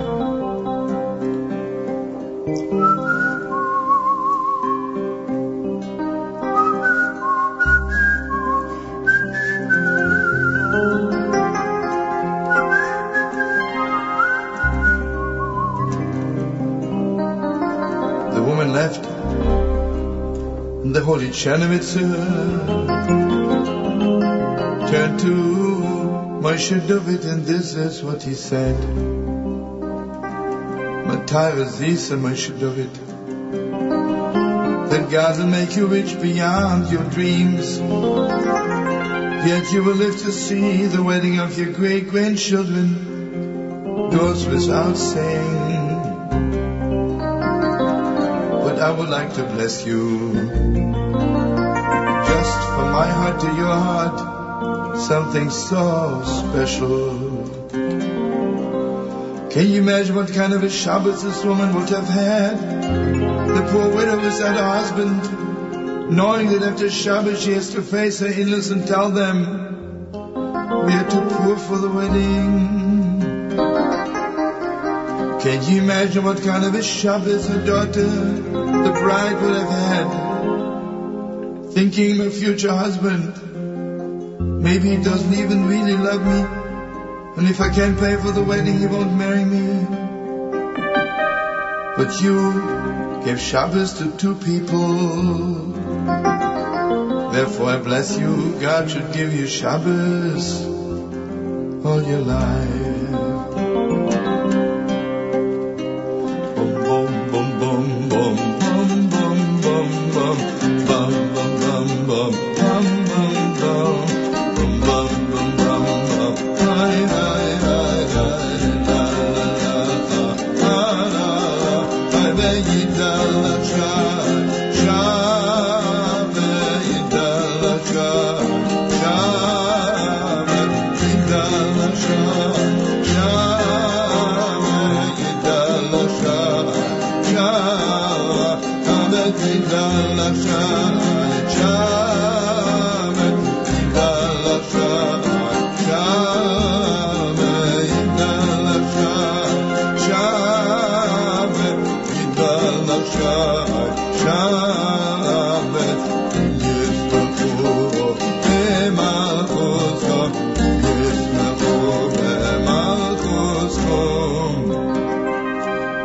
So ye, my friends, the next Shabbos, Moshe Dovid went to the synagogue. After the Heilige Chernovitz blessed them with Shabbos, Gewalt was he blowing. I want you to know, Moshe Dovid, after four weeks, was so rich and such a big millionaire, he didn't know how he got it, but he did, that he built a bes medrash for the Holy Chernovitz. And it was called Moshe Dovid's Bes Medrash. And I asked some old people in Chernovitz who I met, they told me, yes, it's true, that one Yidelever, but the Heilige Chernovitz are blessed with riches because he gave five hundred rubles to a widow, built a Bes Medrash, and until the Second World War, the Bes Medrash was visible. I'm sure right now, the Bes Medrash is part of the Holy Wall. And the blessing the Sherman and Dari. Next time when you come to the Holy Wall, maybe one stone. There's so much to do, it's Bes Medrash. But this is not the end of the story. one hundred fifty years later, when the Germans destroyed Chernovitz, the great-great-grandchildren of Moshe Dovid were all in Auschwitz. Miraculously, they all survived. They came to America without a penny in their pockets. Miraculously, they don't know how. After four weeks, they were millionaires again. It was still the blessing, the Holy Chernovitz. And I heard the story of someone was a friend with them. So I bless you, I bless you, and me and all of us. If you want to taste Shabbos, there was only one way, there's only one way. Give Shabbos to somebody else.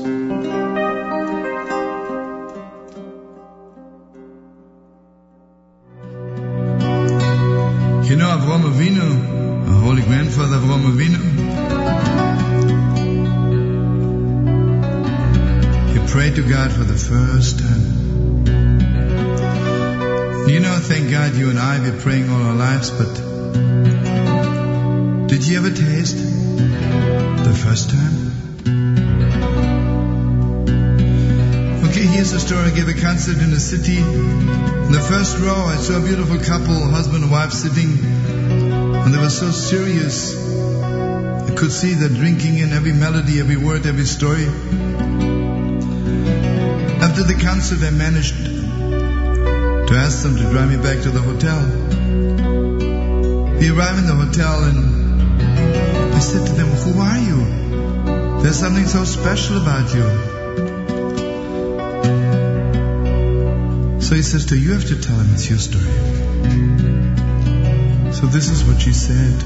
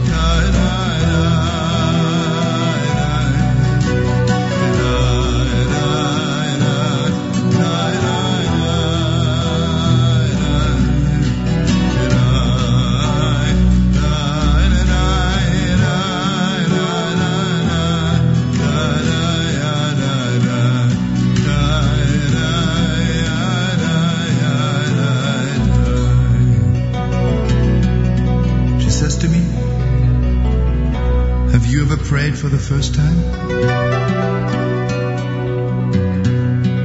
She says to me, I want you to know I'm coming from a family, five generations, they've never set foot in a synagogue. Same goes for my husband. For me, it's not that I didn't believe in God. I believe there is no God. You know, some people tell you an atheist, if you put a knife in his back, he'll start praying. Not for me. For me, God did not exist. Same for my husband. We met in high school. We got married. I was eighteen. He was nineteen. And he, my beautiful children, open your heart. She's telling me. I had eight miscarriages. By now I was twenty-eight. I was at the end. I was at the end. We tried one more time.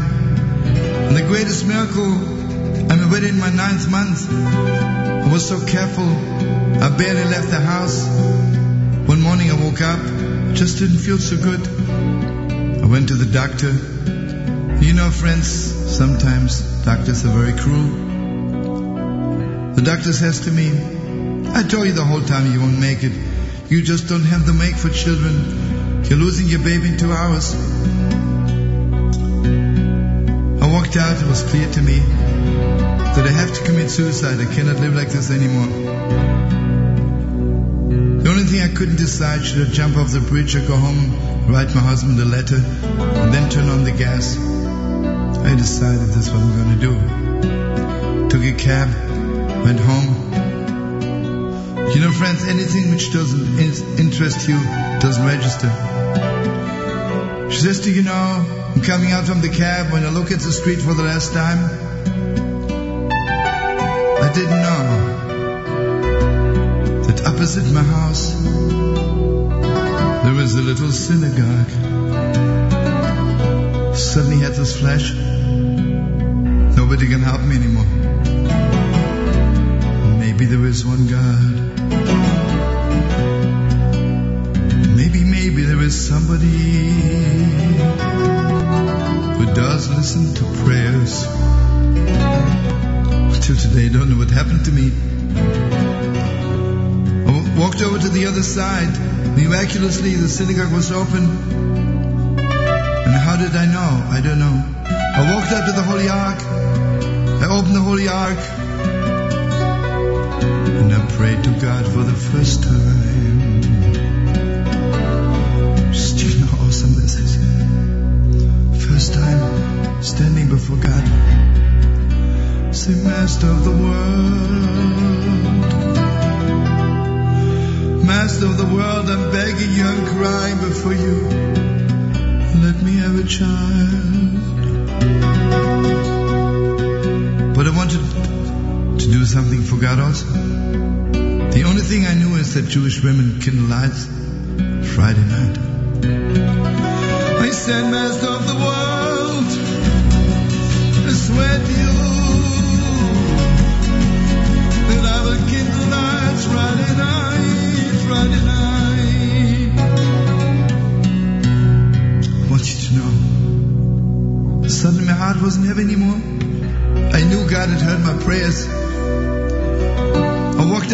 Synagogue, went to my house.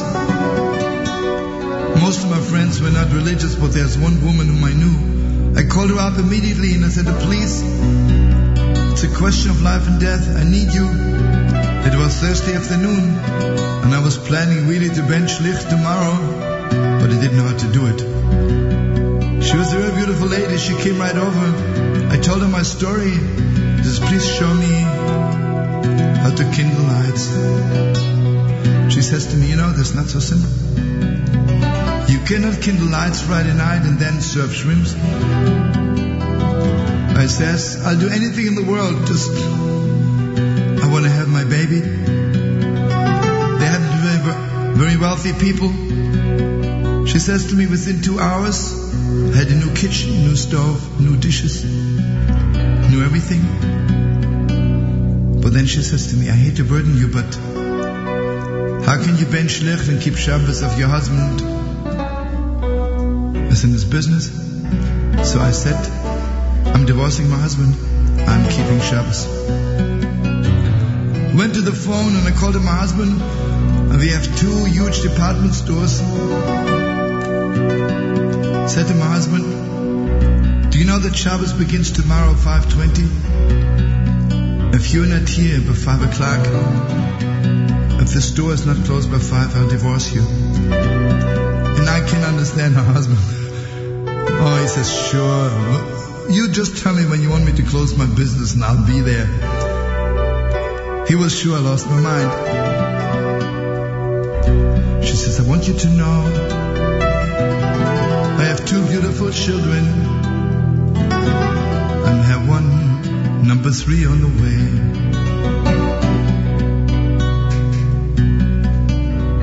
A few months later, I passed by the city again, had to change planes. I missed this couple so much. Geval, do they know about God? Geval, do they know there was one God in heaven? I called them up and she says, oh, my husband's already on his way. He's picking you up. As I mentioned, they live in a palace. I came to their house and the house was already filled with people. She had called all the people who remembered me. I walk in. And she says to her husband, please, let me show Shlomo. She takes me to another room, another room, another wing, another wing, another wing. Finally we come to another wing of the house. She turns on the light. The table is set. It was only Tuesday night. The table was set. And there were already candles in the menorah for the next Shabbos. She says, do you know, right after my husband makes Havdalah, put on candles for next Shabbos. Where would I be without the candles of Shabbos? But this is not the end of the story. You know, everything real and holy has a chain reaction. I was in Miami. And I wanted to tell a good story. And suddenly the story came to my mind. I told the story. A few weeks later I get a letter. And they tell me, Mazel Tov. It's a girl. And she says to me, I want you to know, when you told the story, it was exactly my story. My husband and I don't believe in God. We are members of a temple, but just socially. It was my fifth miscarriage. A few days after I heard the story, I didn't feel so good. I went to the doctor. He told me, you're losing the baby. But thank you for the story.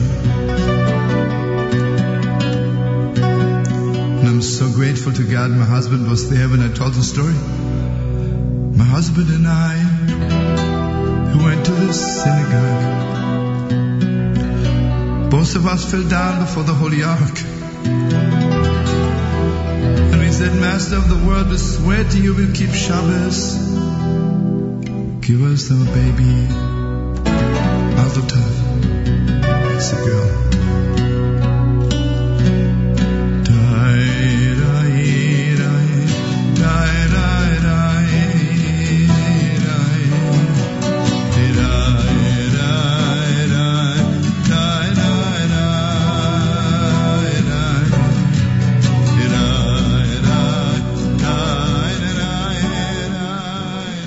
Eight o'clock in the morning, and you are tuned to America's one and only Jewish Moments in the Morning radio program, heard on listener-sponsored W F M U East Orange, W M F U Mount Hope, Rockland County at ninety-one point nine F M, and around the world on the web at j m the a m dot org. Mattis Weingast with you on this Wednesday morning, the morning after Tisha B'Av, and as we traditionally do on uh, the morning after Tisha B'Av, we play great stories from Reb Shlomo Carlebach.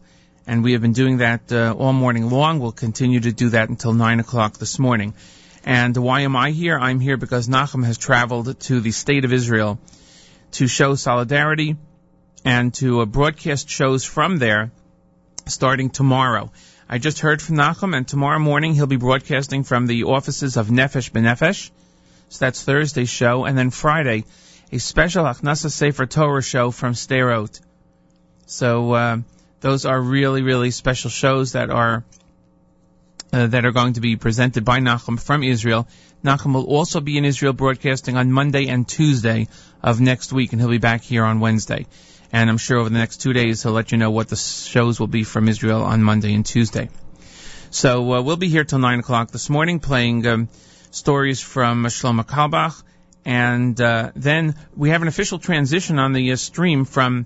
Uh, the Tisha B'Av uh, nine days, three weeks format to uh, regular music, if you will, and that takes place during the Z-Report Live Lunch, twelve to two today. The first hour will be a cappella. Second hour will be um, music. So that's what we have today. I hear from uh, my my traffic correspondents that the traffic on the uh, Cross Bronx is nice and clear, so thank you, Jessica, for that. Appreciate that. Appreciate people calling in to say hello. Want to let you know about a couple of events, uh, and then... Uh, We're going to be joined by somebody on the air to talk about an event coming up uh, in a short while. But I want to let you know that today there are two uh, important events, and uh, one is a uh, tefillah gathering taking place today in Brooklyn at the Palace, seven eighty McDonald Avenue, which is at the corner of Ditmas. That's taking place at six thirty sharp with Mincha. Begins with Mincha. Uh, women are invited, and uh, it's, it's for men and women. And, uh, again, that takes place tonight. six thirty sharp at the Palace, seven eighty McDonald Avenue in Brooklyn. For information on that, call two one two, seven nine seven, nine thousand. Tonight, from six to eight p.m. in uh, the Asser Levy Park in Brooklyn, which is at the corner, at the end, actually, of Ocean Parkway, near Boardwalk and Surf and Breeze and Seabreeze Avenues, there's going to be a Brooklyn Unites for Israel concert, featuring Benny Elbaz, Ron Eliran, Gershon Varoba, Sandy Shmueli, and more. Sponsored by the Z O A Brooklyn Region and co-sponsored by Assemblyman Steven Simbrowitz. So that is taking place tonight between six and eight. For information, call seven one eight, three three nine, eight four eight three. Now looking ahead to uh, this weekend, Shabbos Nachamu, there's going to be a Unity concert taking place Motzi Shabbos, Saturday night at eleven o'clock. At the Master Gymnasium in Barryville, New York.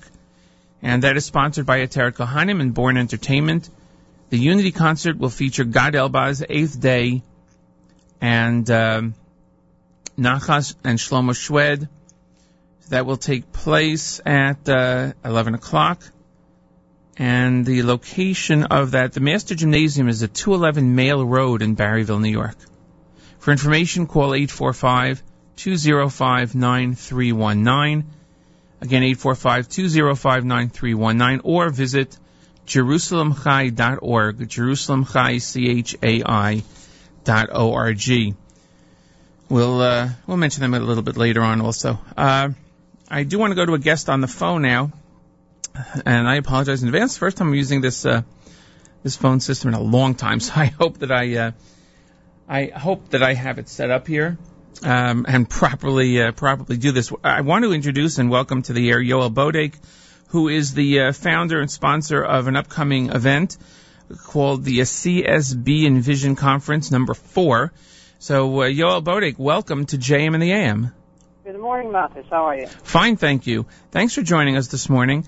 Uh, you are, as I mentioned, the founder of this conference. It is a um, uh, a conference for uh, insurance and financial executives. Please tell us a little bit about it. And by the way, it's taking place August nineteenth at the Sheraton Mawa. Tell us a little bit about the event, please. Yeah, thanks for the opportunity.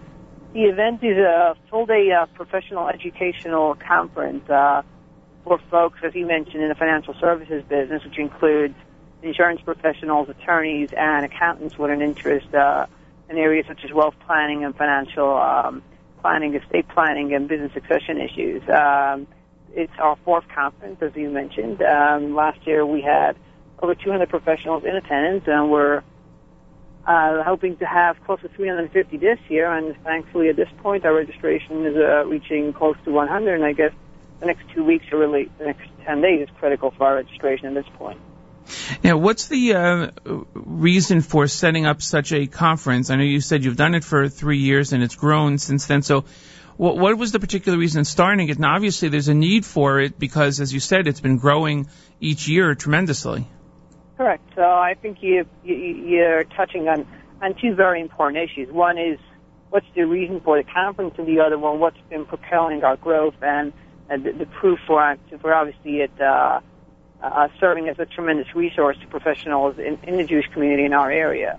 Well, we started a conference about three years ago for professionals in the insurance business as uh, educational, motivational events. And um, uh, but the reason behind it really is an organization that benefits from it, which is C S B, hence the name C S B Envision, which stands for Computer Scientists for the Blind. Computer Scientists for the Blind is an organization in Benzoners that benefits close to thirteen hundred from individuals every year with a range of different physical uh, disabilities or physical challenges, as I like to call it.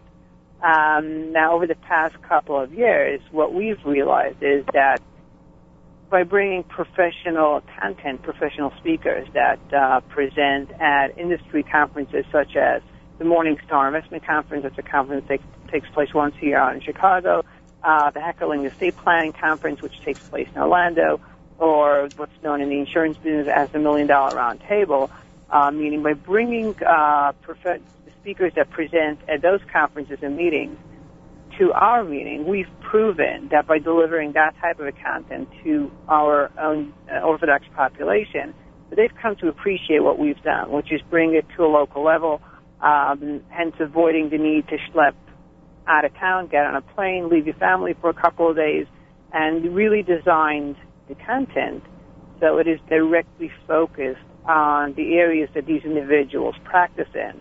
Um, we understand our clientele and the topics that are presented at a conference, both in our general sessions and this year in, in a range of over eighteen workshops, directly correlate with the, with the business activity that these individuals are involved in. Yoel Bodek is our guest, uh, the um, founder and uh, organizer of C S B Envision four. It's a uh, conference taking place uh, August nineteenth at the Sheraton Mawa. Uh, you mentioned that these are for professionals, so it's a, lay people would not be coming to this. You know, people who want to invest or things like that. That's not for them, right? This is for the professionals no, who will correct. help them. No, uh, it's specifically designed for the advisor, for the accountant, or okay. the attorney, or the insurance professional. And uh, These these professionals could come from the ranks of the, the self-employed, if you will, or you know they have their own companies. But can they also join if they work for other companies, like the uh, you know the other uh, investment corporations? Uh, uh, definitely, they can. In fact, uh, we've got several groups coming from different accounting firms and uh, legal practices, and some of them come individually, some of them come as groups. And yeah, the content is not specific to any one particular company. It is very much designed uh, to deliver professional content that applies to anyone, whether they're running their own uh, one-man uh, practice or they're running uh, a larger uh, team-oriented uh, practice. Is there a is particular theme for this conference? The theme for the conference is a is a a, a, a vision of life without limits, which essentially is what C S B does for their clients, and uh, I guess the play on those words is the content that we deliver is really designed to take your business to the next level, or to help you stay, to help to, help the best stay better, or get them get them to reach the next level. All right, so they're able to help the their clients and uh, do things, and I guess they'll they'll learn different um, I don't know techniques, or uh, they'll learn about different tools that can help them uh, in yeah, their. I'd be, be happy to mention, I guess, just a handful of the different topics that'll be presented on at sure. the conference.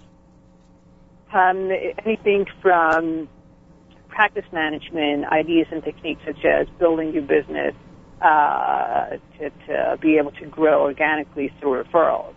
Um, that's one of our big focus uh, at a conference this year, through a three-part session done by a very famous individual in the business uh, known as uh, Bill Gates, the referral coach. Uh, and then we go to in-depth sessions on estate and charitable gift-giving. Um, we talk about uh, recent uh, revisions to healthcare reform, or otherwise known as Obamacare, and really this year it's being delivered uh, by an attorney uh, affiliated with Nixon Peabody, but it's also being delivered from the perspective of the accountant and the attorney, and touches on subjects such as employer mandates, such as what's considered to be a full-time employee, and uh, fines and regulations to go along with that. Uh, other topics on our agenda include international estate planning. So if you've got clients that have part of their family living in Eretz Yisrael, um, how should the assets be held in order to uh, achieve uh, the most effective uh, tax benefits? Um, other things on our agenda involve business succession planning fundamentals, and that applies to folks that have businesses who are partners, Um, and, and so on and so forth. But those are just a couple of things that are on our agenda. Well, it certainly seems like important topics for uh, even professionals for stay uh, for uh, to, to stay abreast on with the uh, latest in information and rules, laws, and techniques. You had mentioned about uh, the healthcare reform. I know that um, on the individual level, a lot of people are concerned. Uh, when they think about their retirement, they're very concerned about uh, the their their health benefits when they retire. If they retire, either you know they worked uh, themselves, or they worked for a company, or on a pension plan. That's one of the key things now, it seems, in terms of a person's ability to retire, is what kind of benefits will they get. Okay, well, some of that will be touched on at a conference, and uh, just more specific, perhaps, on the healthcare reform. I can tell you that the attorney presenting on it, uh, a woman by the name of Kate Saracene, had just reached out to us earlier this week and asked us if she can revise her handouts, because there are some new uh, recent rulings on on on healthcare reform, and just want to make sure we can get that in on time. So the content that will be delivered at the conference is really uh, first-rate and up-to-date, and, uh, and really critical information. Excellent. Is there uh, an organization? Uh, I know you run the conference, but is, is there an organization that ties in, that you work with uh, these individuals in the same way? Well, personally, I'm the founder of the conference, and of course, at this point, this is obviously a pretty big undertaking. I've got a committee, and I've got other folks that uh, lend their hand to pull this off every year at this point. Um, personally, I run an insurance agency, and I'm one of about twelve co-sponsors on the insurance agency level that sponsors this event. Wow. Now, our sponsors, some of us are come from the insurance business because that's our core audience, but still at the same time, uh, we also have other corporate sponsors outside of just the immediate insurance business, which um, I'll just mention a couple of them. Uh, Leshkowitz Law or Nixon Peabody uh, are two of our legal partners this year. Um Burnett and Rosenberg, uh, a very well-known accounting firm and wealth management uh, firm in, in the city, is one of our sponsors this year as well. Right. So as we grow the conference, um, we, we're very much focused on growing the spectrum of our audience, and at the same time also making sure that the sponsors that we sign up are very much relevant to the folks that attend. Right. And during the course of the year, do you provide any services, or do you have people who call you who have attended the conference and, you know, want to know, okay, you know, something came up, I want to learn about it, uh, and they call you to ask you about, you know, how, how to get the latest? Do you provide that type of service if you can? Oh, definitely. Whether it's myself or any of the sponsoring folks and the speakers uh, that, that present at the conference are, generally speaking, very much readily available. And um, the thing that you just brought up reminds me of something that was very interesting to me just a couple of weeks ago. Uh, a gentleman walked into my office and showed me a pamphlet that, pamphlet that he put together on a very uh, technical, specific area in the world of financial planning, and he as much admitted to me that a lot of the inspiration for that booklet, which addresses certain law and halachic issues, came from one of our sessions two years ago at a conference. Mm. Um, I also know throughout the year and immediately after the conference when we do our surveys, the folks that come and come to be present, meaning they come to listen and not just show up right. uh, to, to be there, actually take away what I call ideas that they can put into their practice. Excellent, excellent. The event takes place August nineteenth. How do people get in touch with you for the event? Sure, so they can call seven one eight, five one three. It, it broke up. Repeat that again, seven one eight? seven one eight, yep. five one three, two two zero eight to register. Again, okay. That's seven one eight, five one three, two two zero eight. Or better yet, they can go to the conference website, which is thesb event dot com. That's T H E C S B event dot com, and they can get all of the relevant information as well as the ability to register online. The other thing I'd like to point out um, is that many of our sessions this year are C E eligible for accountants, attorneys, and insurance professionals, and the workshops that are C E eligible are updated and listed on our website. Excellent. So anybody who needs continuing education credits will be able to get them by attending. Plus, most importantly, they'll be able to get the latest news and uh, information and teachings uh, on this uh, topic. So all the professionals out there in the, uh, I guess, in the insurance field, uh, legal, that anything dealing with investment, you're the ones that want to call Yoel and uh, get signed up for this. Yoel Bodek, thank you so much for joining us here on J M and the A M. Hatzlacha with the program, and I'm sure we'll uh, we'll hear about it before uh, beforehand again. Great, thank you very much. Take care. That was Yoel Bodek from uh, C S B Envision, and uh, that program will take pace, place on August nineteenth. The number uh, that uh, the number that he had said is seven one eight, five one three, two two zero eight, seven one eight, five one three, two two zero eight, or go to the c s b event dot com. Right now it is uh, eight eighteen, and we're going back to more stories from the great Shlomo Carlebach right here on J M in the A M. So you're here, Neshama and Dara, you hear all the children, all of you. This is not the end of the story. This was fifteen fifty, nineteen seventy-four. I received an invitation to represent the Jewish religion at an ecumenical meeting somewhere in the Midwest.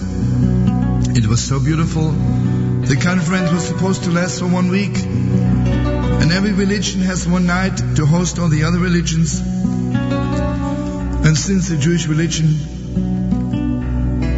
is maybe the oldest, they give us the honor of being the host the first night. The rabbi in that city happens to be a very wonderful rabbi. He organized a kosher meal for all the members of the conference. There was so much love in the air, so much sweetness, so much respect for each other. I noticed the bishop, Nikimus is the assistant bishop, and he told me, "My name is Joe."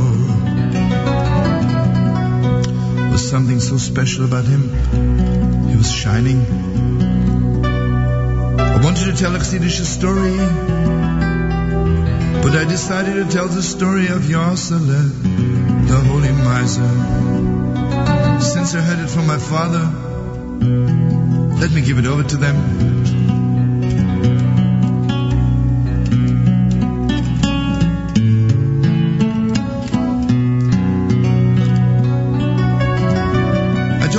Yossele, the holy miser, there were so many tears.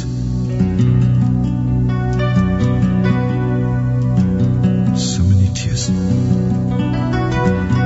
The next day, the Catholics were supposed to be the hosts, but something went wrong with the kitchen and the church, and they asked the rabbi to have another kosher meal. But I was not the host, so I was sitting in a corner. Joe, the assistant bishop, came up to me and he says, I want you to know, the story you told yesterday was so beautiful. The bishop couldn't sleep all night, and I... I'll never be able to tell you how much it means to me. But please, the bishop invites you to tell the story one more time. I told the story again and again. The eyes were filled with tears. Her heart was filled with depths. I was there for a whole week. The last night I gave a concert for the whole university. The second before I go on stage, Joe the bishop comes to me, and I saw he's beside himself. He was crying. Says, please don't think I'm crazy, but I must hear the story one more time. I promise after the concert, I will tell you my story. Join me, da da da, da da da da da da.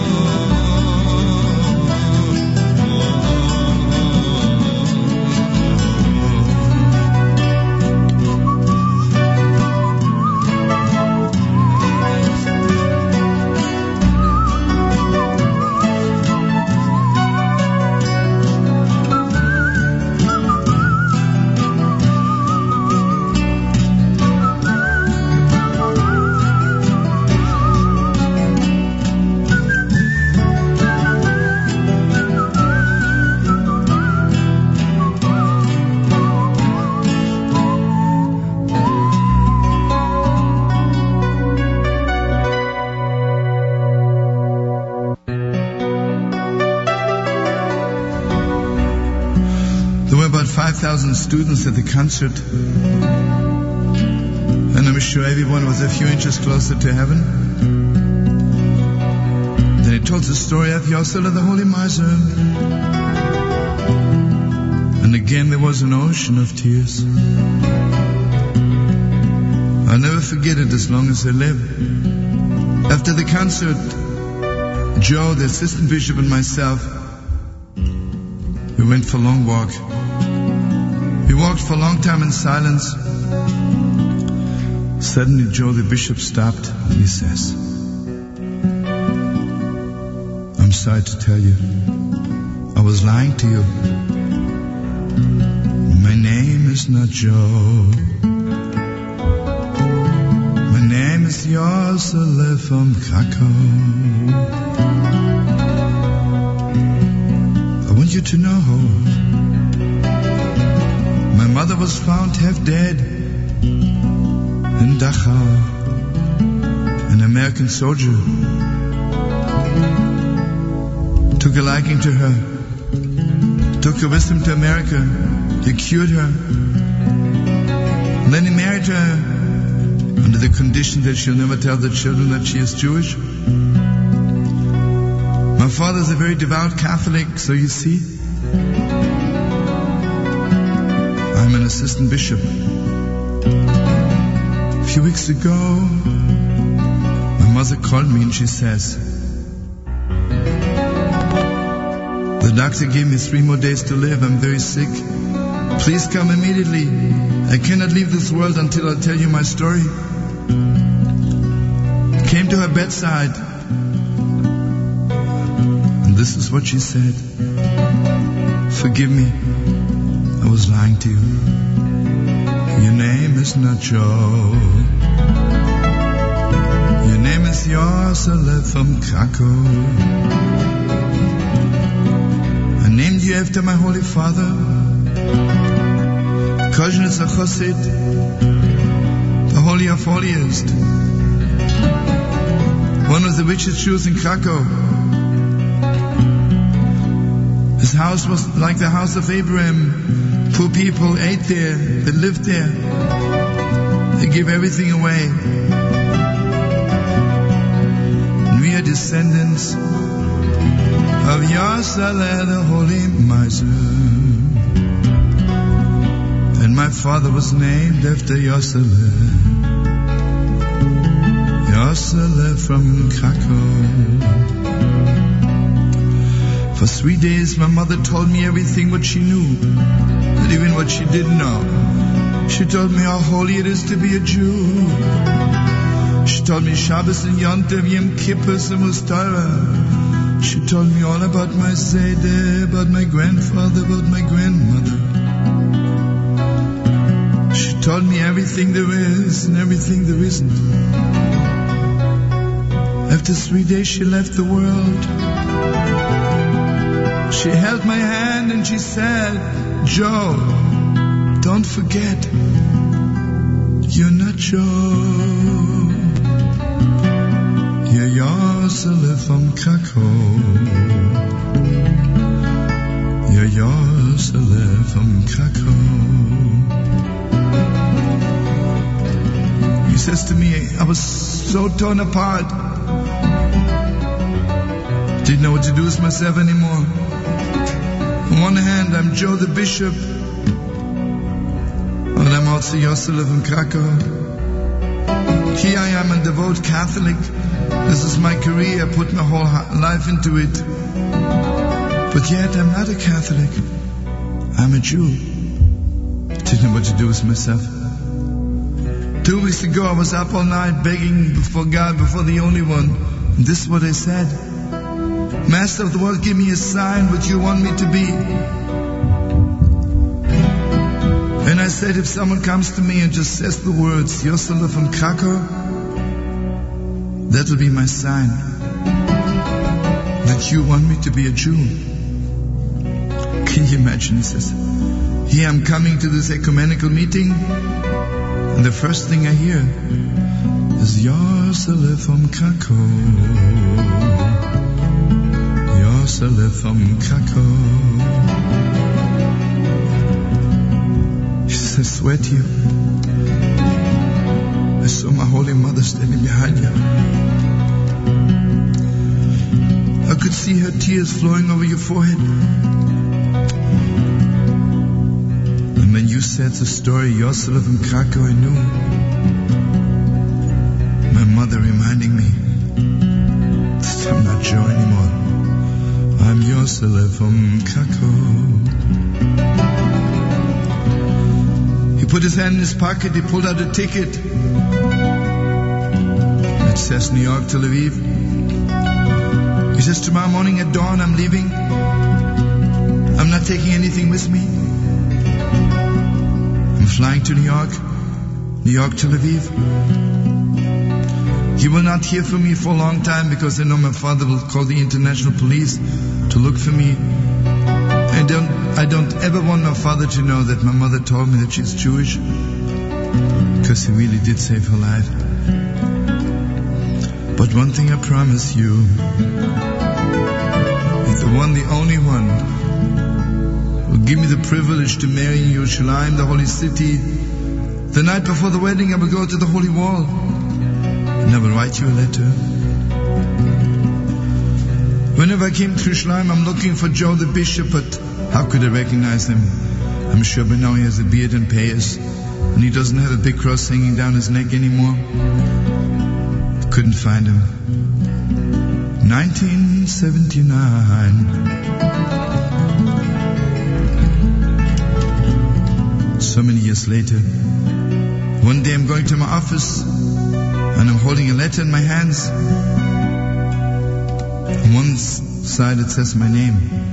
On the other side it says Yossele from Krakow. Now Yerushalayim, the holy city. I'll be shaking until Mashiach is coming, just remembering when I opened the letter. And this is what it says. To my friend and brother Shlomo, thank you for all eternity to remind me that I'm not Joe, that I'm Yossele from Krakow.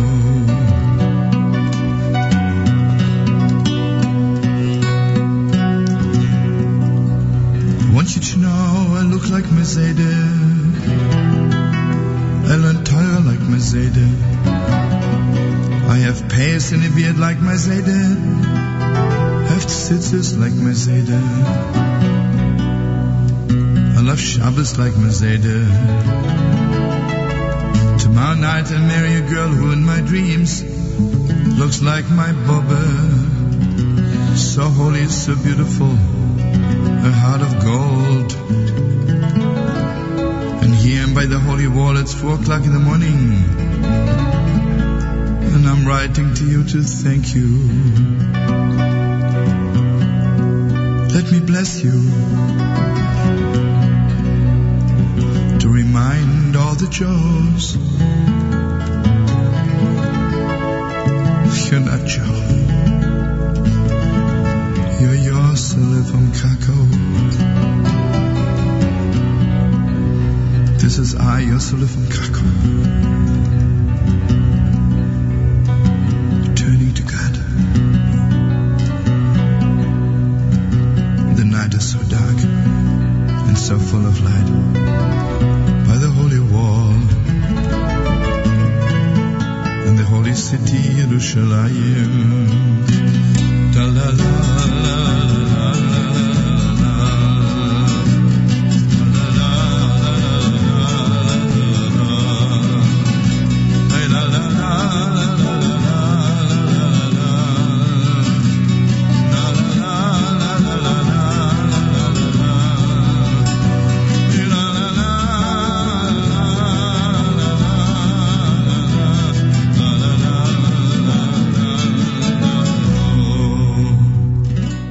Yossele in nineteen ninety-four. That's the selection we just heard from Shlomo Carlebach's Greatest Stories. It is eight thirty-two in the morning here on J M and the A M. Mattis Weingast in for Nachum Segal. I heard from Nachum before, and he is in Israel. He'll be broadcasting a number of shows from Israel beginning tomorrow morning. So Thursday's show is from the offices of Nefesh B'Nefesh. Friday is a special Achnasa Sefer Torah show from Sderot. And then he'll be broadcasting on Monday and Tuesday. Also, I don't know the locations, but he'll tell you, I'm sure, over the next two mornings. So make sure to um, make sure to listen in. We're going to have a, a live Lunch Z report today. My thanks to Yossi Zweig on the uh, stream. He's going to be transitioning from uh, three weeks format to regular music, if you will. That takes place from twelve to two. First hour a cappella, second hour regular music, or music, if you will. A cappella is also music. Just a different type. And we're doing stories this morning. That's what we do on the uh, morning after Tisha B'Av, uh, here on J M and the A M. And I'm sitting in for Nachum today. And my thanks to all those who called in and uh, who've, uh, who've said some very nice words about the show. Appreciate it. We're going to go back to some more music and uh, a uh, classic Shlomo Carlebach, Schwarze Wolf, coming up before the end of the show today. Thanks, everyone, for listening here on J M and the A M. This is all week long, especially Friday. What's about the last few minutes before Shabbos? The last few minutes before Shabbos are so deep and so exalted. It's a little bit like Yom Kippur. It's a little bit like Sukkot and Simchas Torah. Also like Shavuos. On Shabbos I receive the Torah again. But this is what I want to share with you. The Heilige Rebbe Shlomo Lubavitcher, when he was only a young man, maybe sixteen, seventeen years old, or maybe even younger, went to Lizhensk, to the grave of the Holy Rebbe Lemelech, who had passed away maybe ninety years before Shlomo came to visit Lizhensk.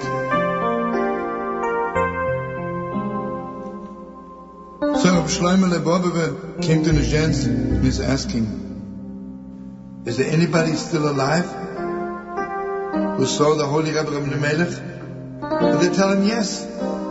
There's an old woman here. She's ninety-seven years old. And when she was nine years old, she was a dishwasher in the house of Rebbe Lemelech.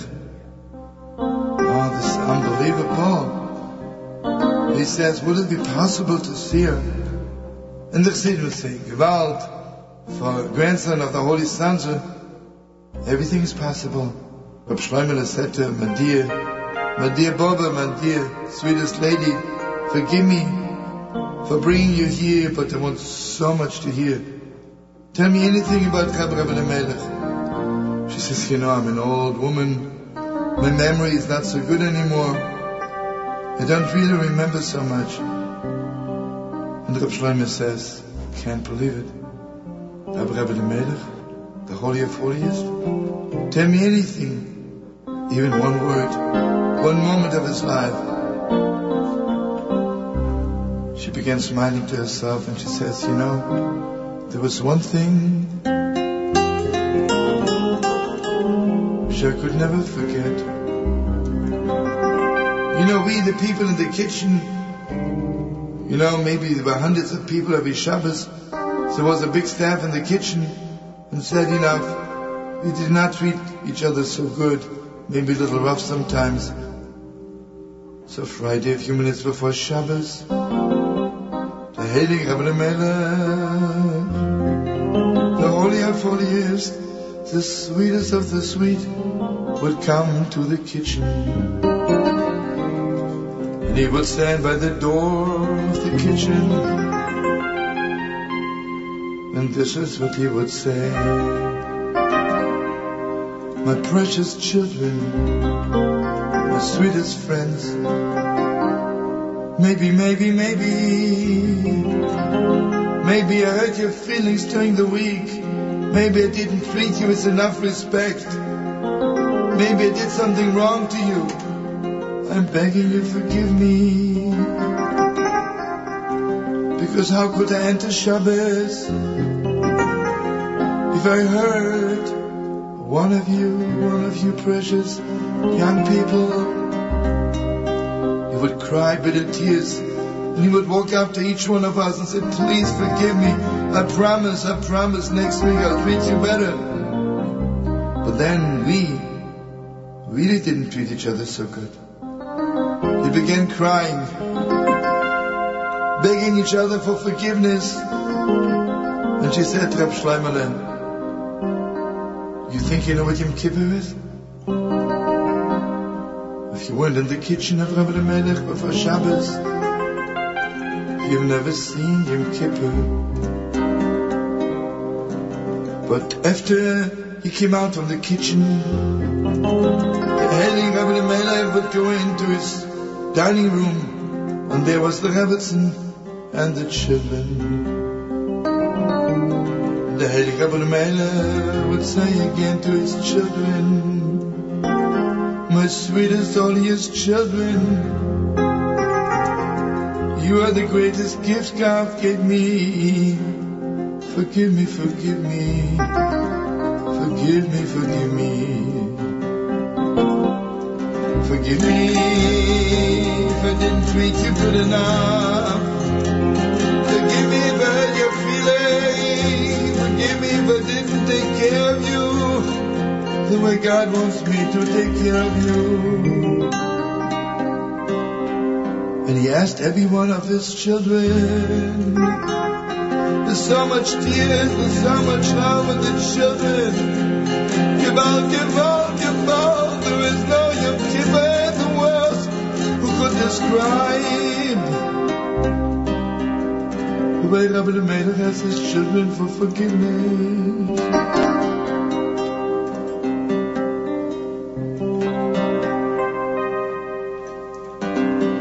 Then he walked up to his Holy Rebbetzin,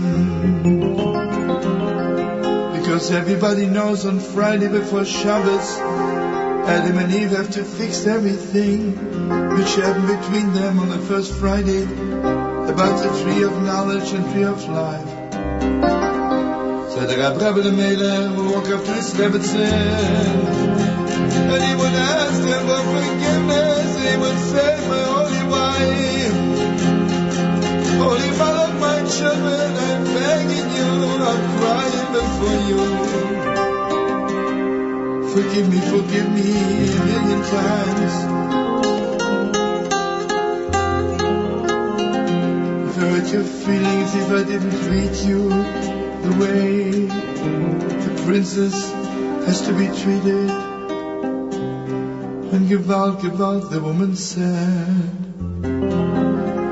I want you to know those few minutes before Shabbos in the house of Rabbi Melech, they carry me forever.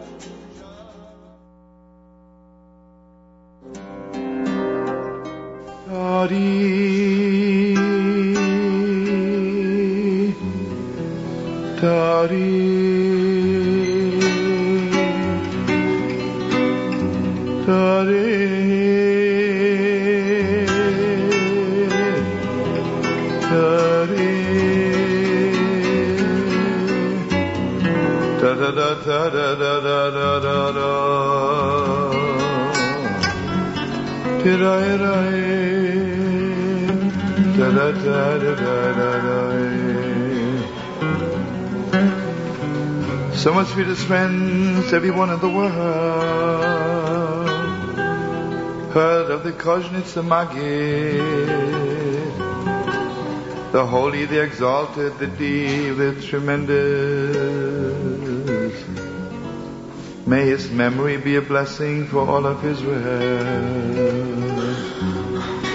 One day, one day, the rabbi of a city, maybe Częstochowa, came to him and he said, Holy Rabbi, I'm married for eighteen years. God has not blessed us yet with children. Please, Holy Rebbe, Holy Master, pray for us. Bless us with children. And the Koznitsa Magid closed his holy eyes. I said to him, my dear friend, I'm sorry, all the gates of heaven are closed. And the rabbi of Częstochowa began to cry. And he knew what it means to leave this world without children. He says, Rebbe, I can't believe that nobody in the world can open the gates of heaven. Koznitsa Magid said to him, my dear Rabbi, do you know by any chance in your city there is a Yossele by the name Schwarze Wolf? Schwarze Wolf, the most obnoxious Jew in the whole city, disgusting, vulgar. Nobody wants to talk to him. When he walks into shul, everybody moves away. Yes, it's him. He is the head of the thirty-six Tzaddikim. In his hands is heaven and earth. If you can get invited by him for one Shabbat, and he can bless you, he's the only one, he's the only one, for whom all the gates of heaven are open. You know, friends, what it means to go to Lamed Vav Tzaddik, the holy of holiest, the deepest of the deep. So the Rabbi of Częstochowa came home, he prepared himself. He recited the Psalms, and Mamish repented, and he promised God everything in the world. The Schwarze Wolf lives in the forest. He's a wood chopper. So he thought the only way of being really, making sure I'm invited for Shabbos, I knock on his door two minutes before Shabbos, I'll tell him I got lost in the forest, and he has to invite me. Two minutes before Shabbos, the Yossele, this rabbi, knocks on the door of the Schwarze Wolf. And here, my dear friends, I want you to concentrate in the deepest way. You know, the Lamed Vav Tzaddikim are so holy and so real. They are absolutely your mirror. If you look at them and they look obnoxious, because you're obnoxious. If you look at them and you think they're ugly, Gewalt, you're ugly. If you look at them and you see how holy they are, because you are so holy. So, the Rabbi of Częstochowa knocks on the door of the Schwarze Wolf, and the most ugly woman in the world, obnoxious really, with the most vulgar language, the most disgusting curses, opens the door and curses him out before she even talks to him. And he says, "Please invite me for Shabbos. I'm lost in the forest. I can't make it back to the city anymore." And let me not tell you what she said. He says, "Please, please, please." And she tries to slam the door in his face. He's very fast. He puts his foot in the door. He has a look in the house, and those children, really, he has never seen such obnoxious looking children.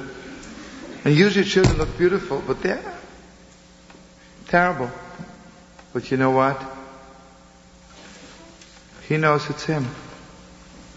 Gewalt is he far away. Gewalt, Gewalt is he far away. She says to him, "Listen, my dear friend, if my husband comes home and he finds you here, you'll never see daylight again. He will kill you with his own hands. The only thing I can suggest to you, if you want to stay in the stable, we have a horse there. Just do your thing and don't dare opening the door to our house." For all cases, he had two candles with him and a little challah and fish. And you know, sweetest friends, obviously the Lamed Vav Tzaddikim don't go to shul. I hate to say bad things, but some of the shuls I really know. I can understand why the Lamed Vav Tzaddikim don't daven there. But the Lamed Vav Tzaddikim have their own minion. Late, late at night, the Schwarze Wolf came home and he could hear the heavy steps. He could hear him talking to his wife. The door opens, and if the Schwarze Wolf ever looked gruesome, it was that night. It was frightening. He walks up to him and he says to him, "Listen, my dear brother, if you dare opening the door to my house, I'm killing you with my own hands. And one second after Shabbos, I want you to disappear from my stable." Slams the door. To make it very short, sweetest friends, open your hearts again. He couldn't sleep Friday night. Can you imagine? Schwarze Wolf is next door. All he needs is one blessing. And he can't go in. Shabbos morning early, he heard the Schwarze Wolf going back to daven in the forest. Late afternoon, he came back. He's trying to do tshuva. He's thinking, "Rabbi Shem, I promise you," but there comes a point he doesn't have anything to say to God anymore. And it's getting later and later. Suddenly he looks out of the window of the stable. There are three stars on the sky. Shabbos is over. And he knows, my life is over. It looks to me, God forbid, I'll never have children. But suddenly he remembered there is one more, one more who can open all the gates. There is somebody, somebody, somewhere, somewhere, so close and so far, who can do everything. He fell to the ground.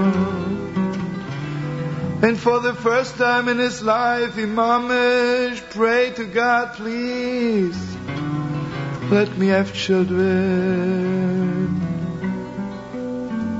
At that moment, at that moment, he felt the softest hand on your head, on his head. He looked up, it was a Schwarze Wolf, shining like the high priest on Yom Kippur. And I said to him, my dearest, sweetest friend, come in and join me for Shalosh Shudas, for the third Mihil. And whatever the Rabbi of Częstochowa thought the Holy Beis HaMikdash would look like, believe me, the house of the Schwarze Wolf was even more holy. And the wife of the Schwarze Wolf, who looked so ugly yesterday, she was so exquisitely beautiful. And the children, goes without saying, they were all little high priests. And the Schwarze Wolf says, I know what you came for, and I bless you to have a son. I have only one request. Please call him Schwarze Wolf after me. And you know, his first reaction was, but you're alive, how can I call my son after you when you're alive? But the awe was, was no time to ask. After Havdalah he left, went home to his wife, and he told her, I got the blessing from the Schwarze Wolf. The next morning he goes to shul. After the davening is over, he sees there's a commotion in the synagogue, the shamas walks around, everyone asking everyone for favors, and nobody wants to do it. He calls the shaman and says, what's going on here?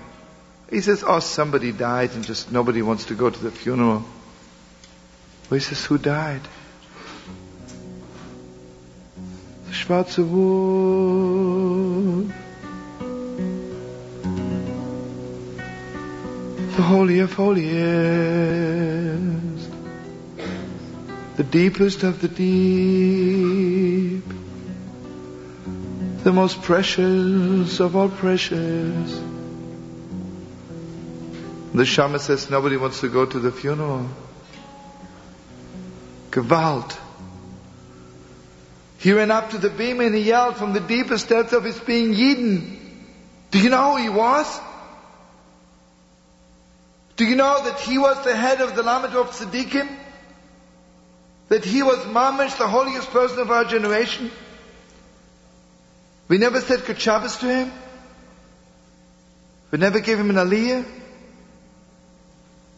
We laughed at him.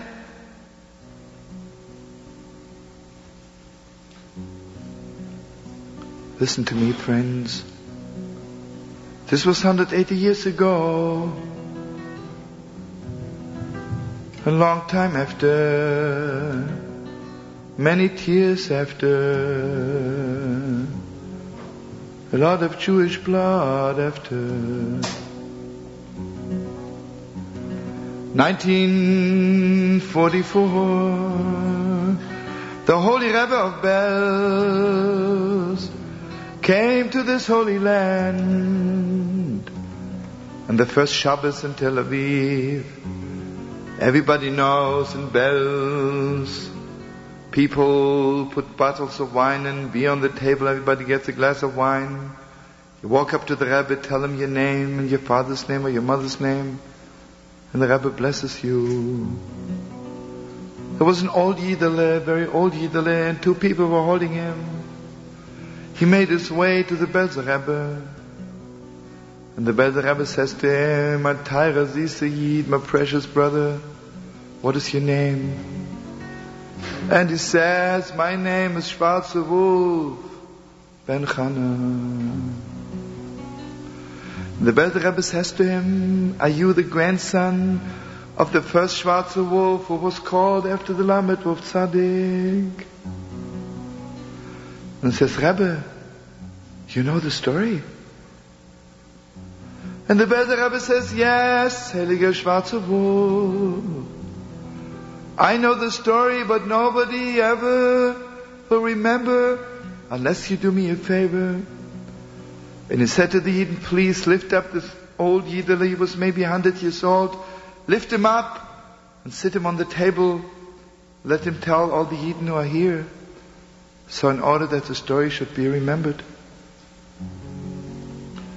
You know, my most darling friends, I had the privilege of hearing the story from a person who was the first Friday night in Belz. This is not the end yet.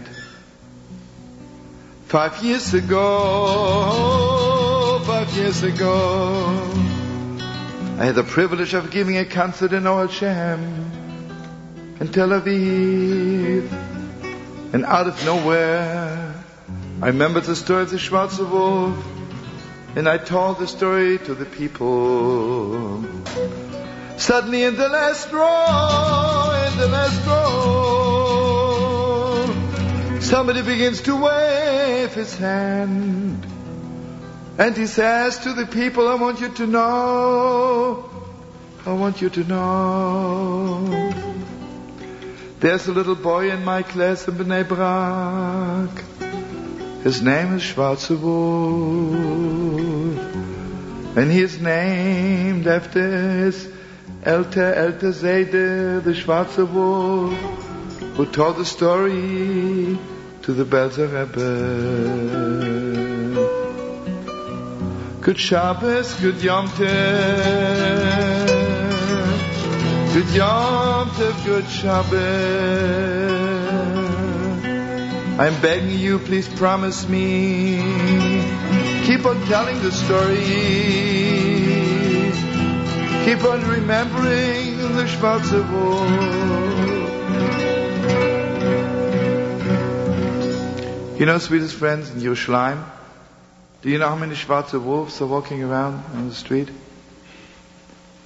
And I always know inside of me, when you walk in Yerushalayim and see some real obnoxious people,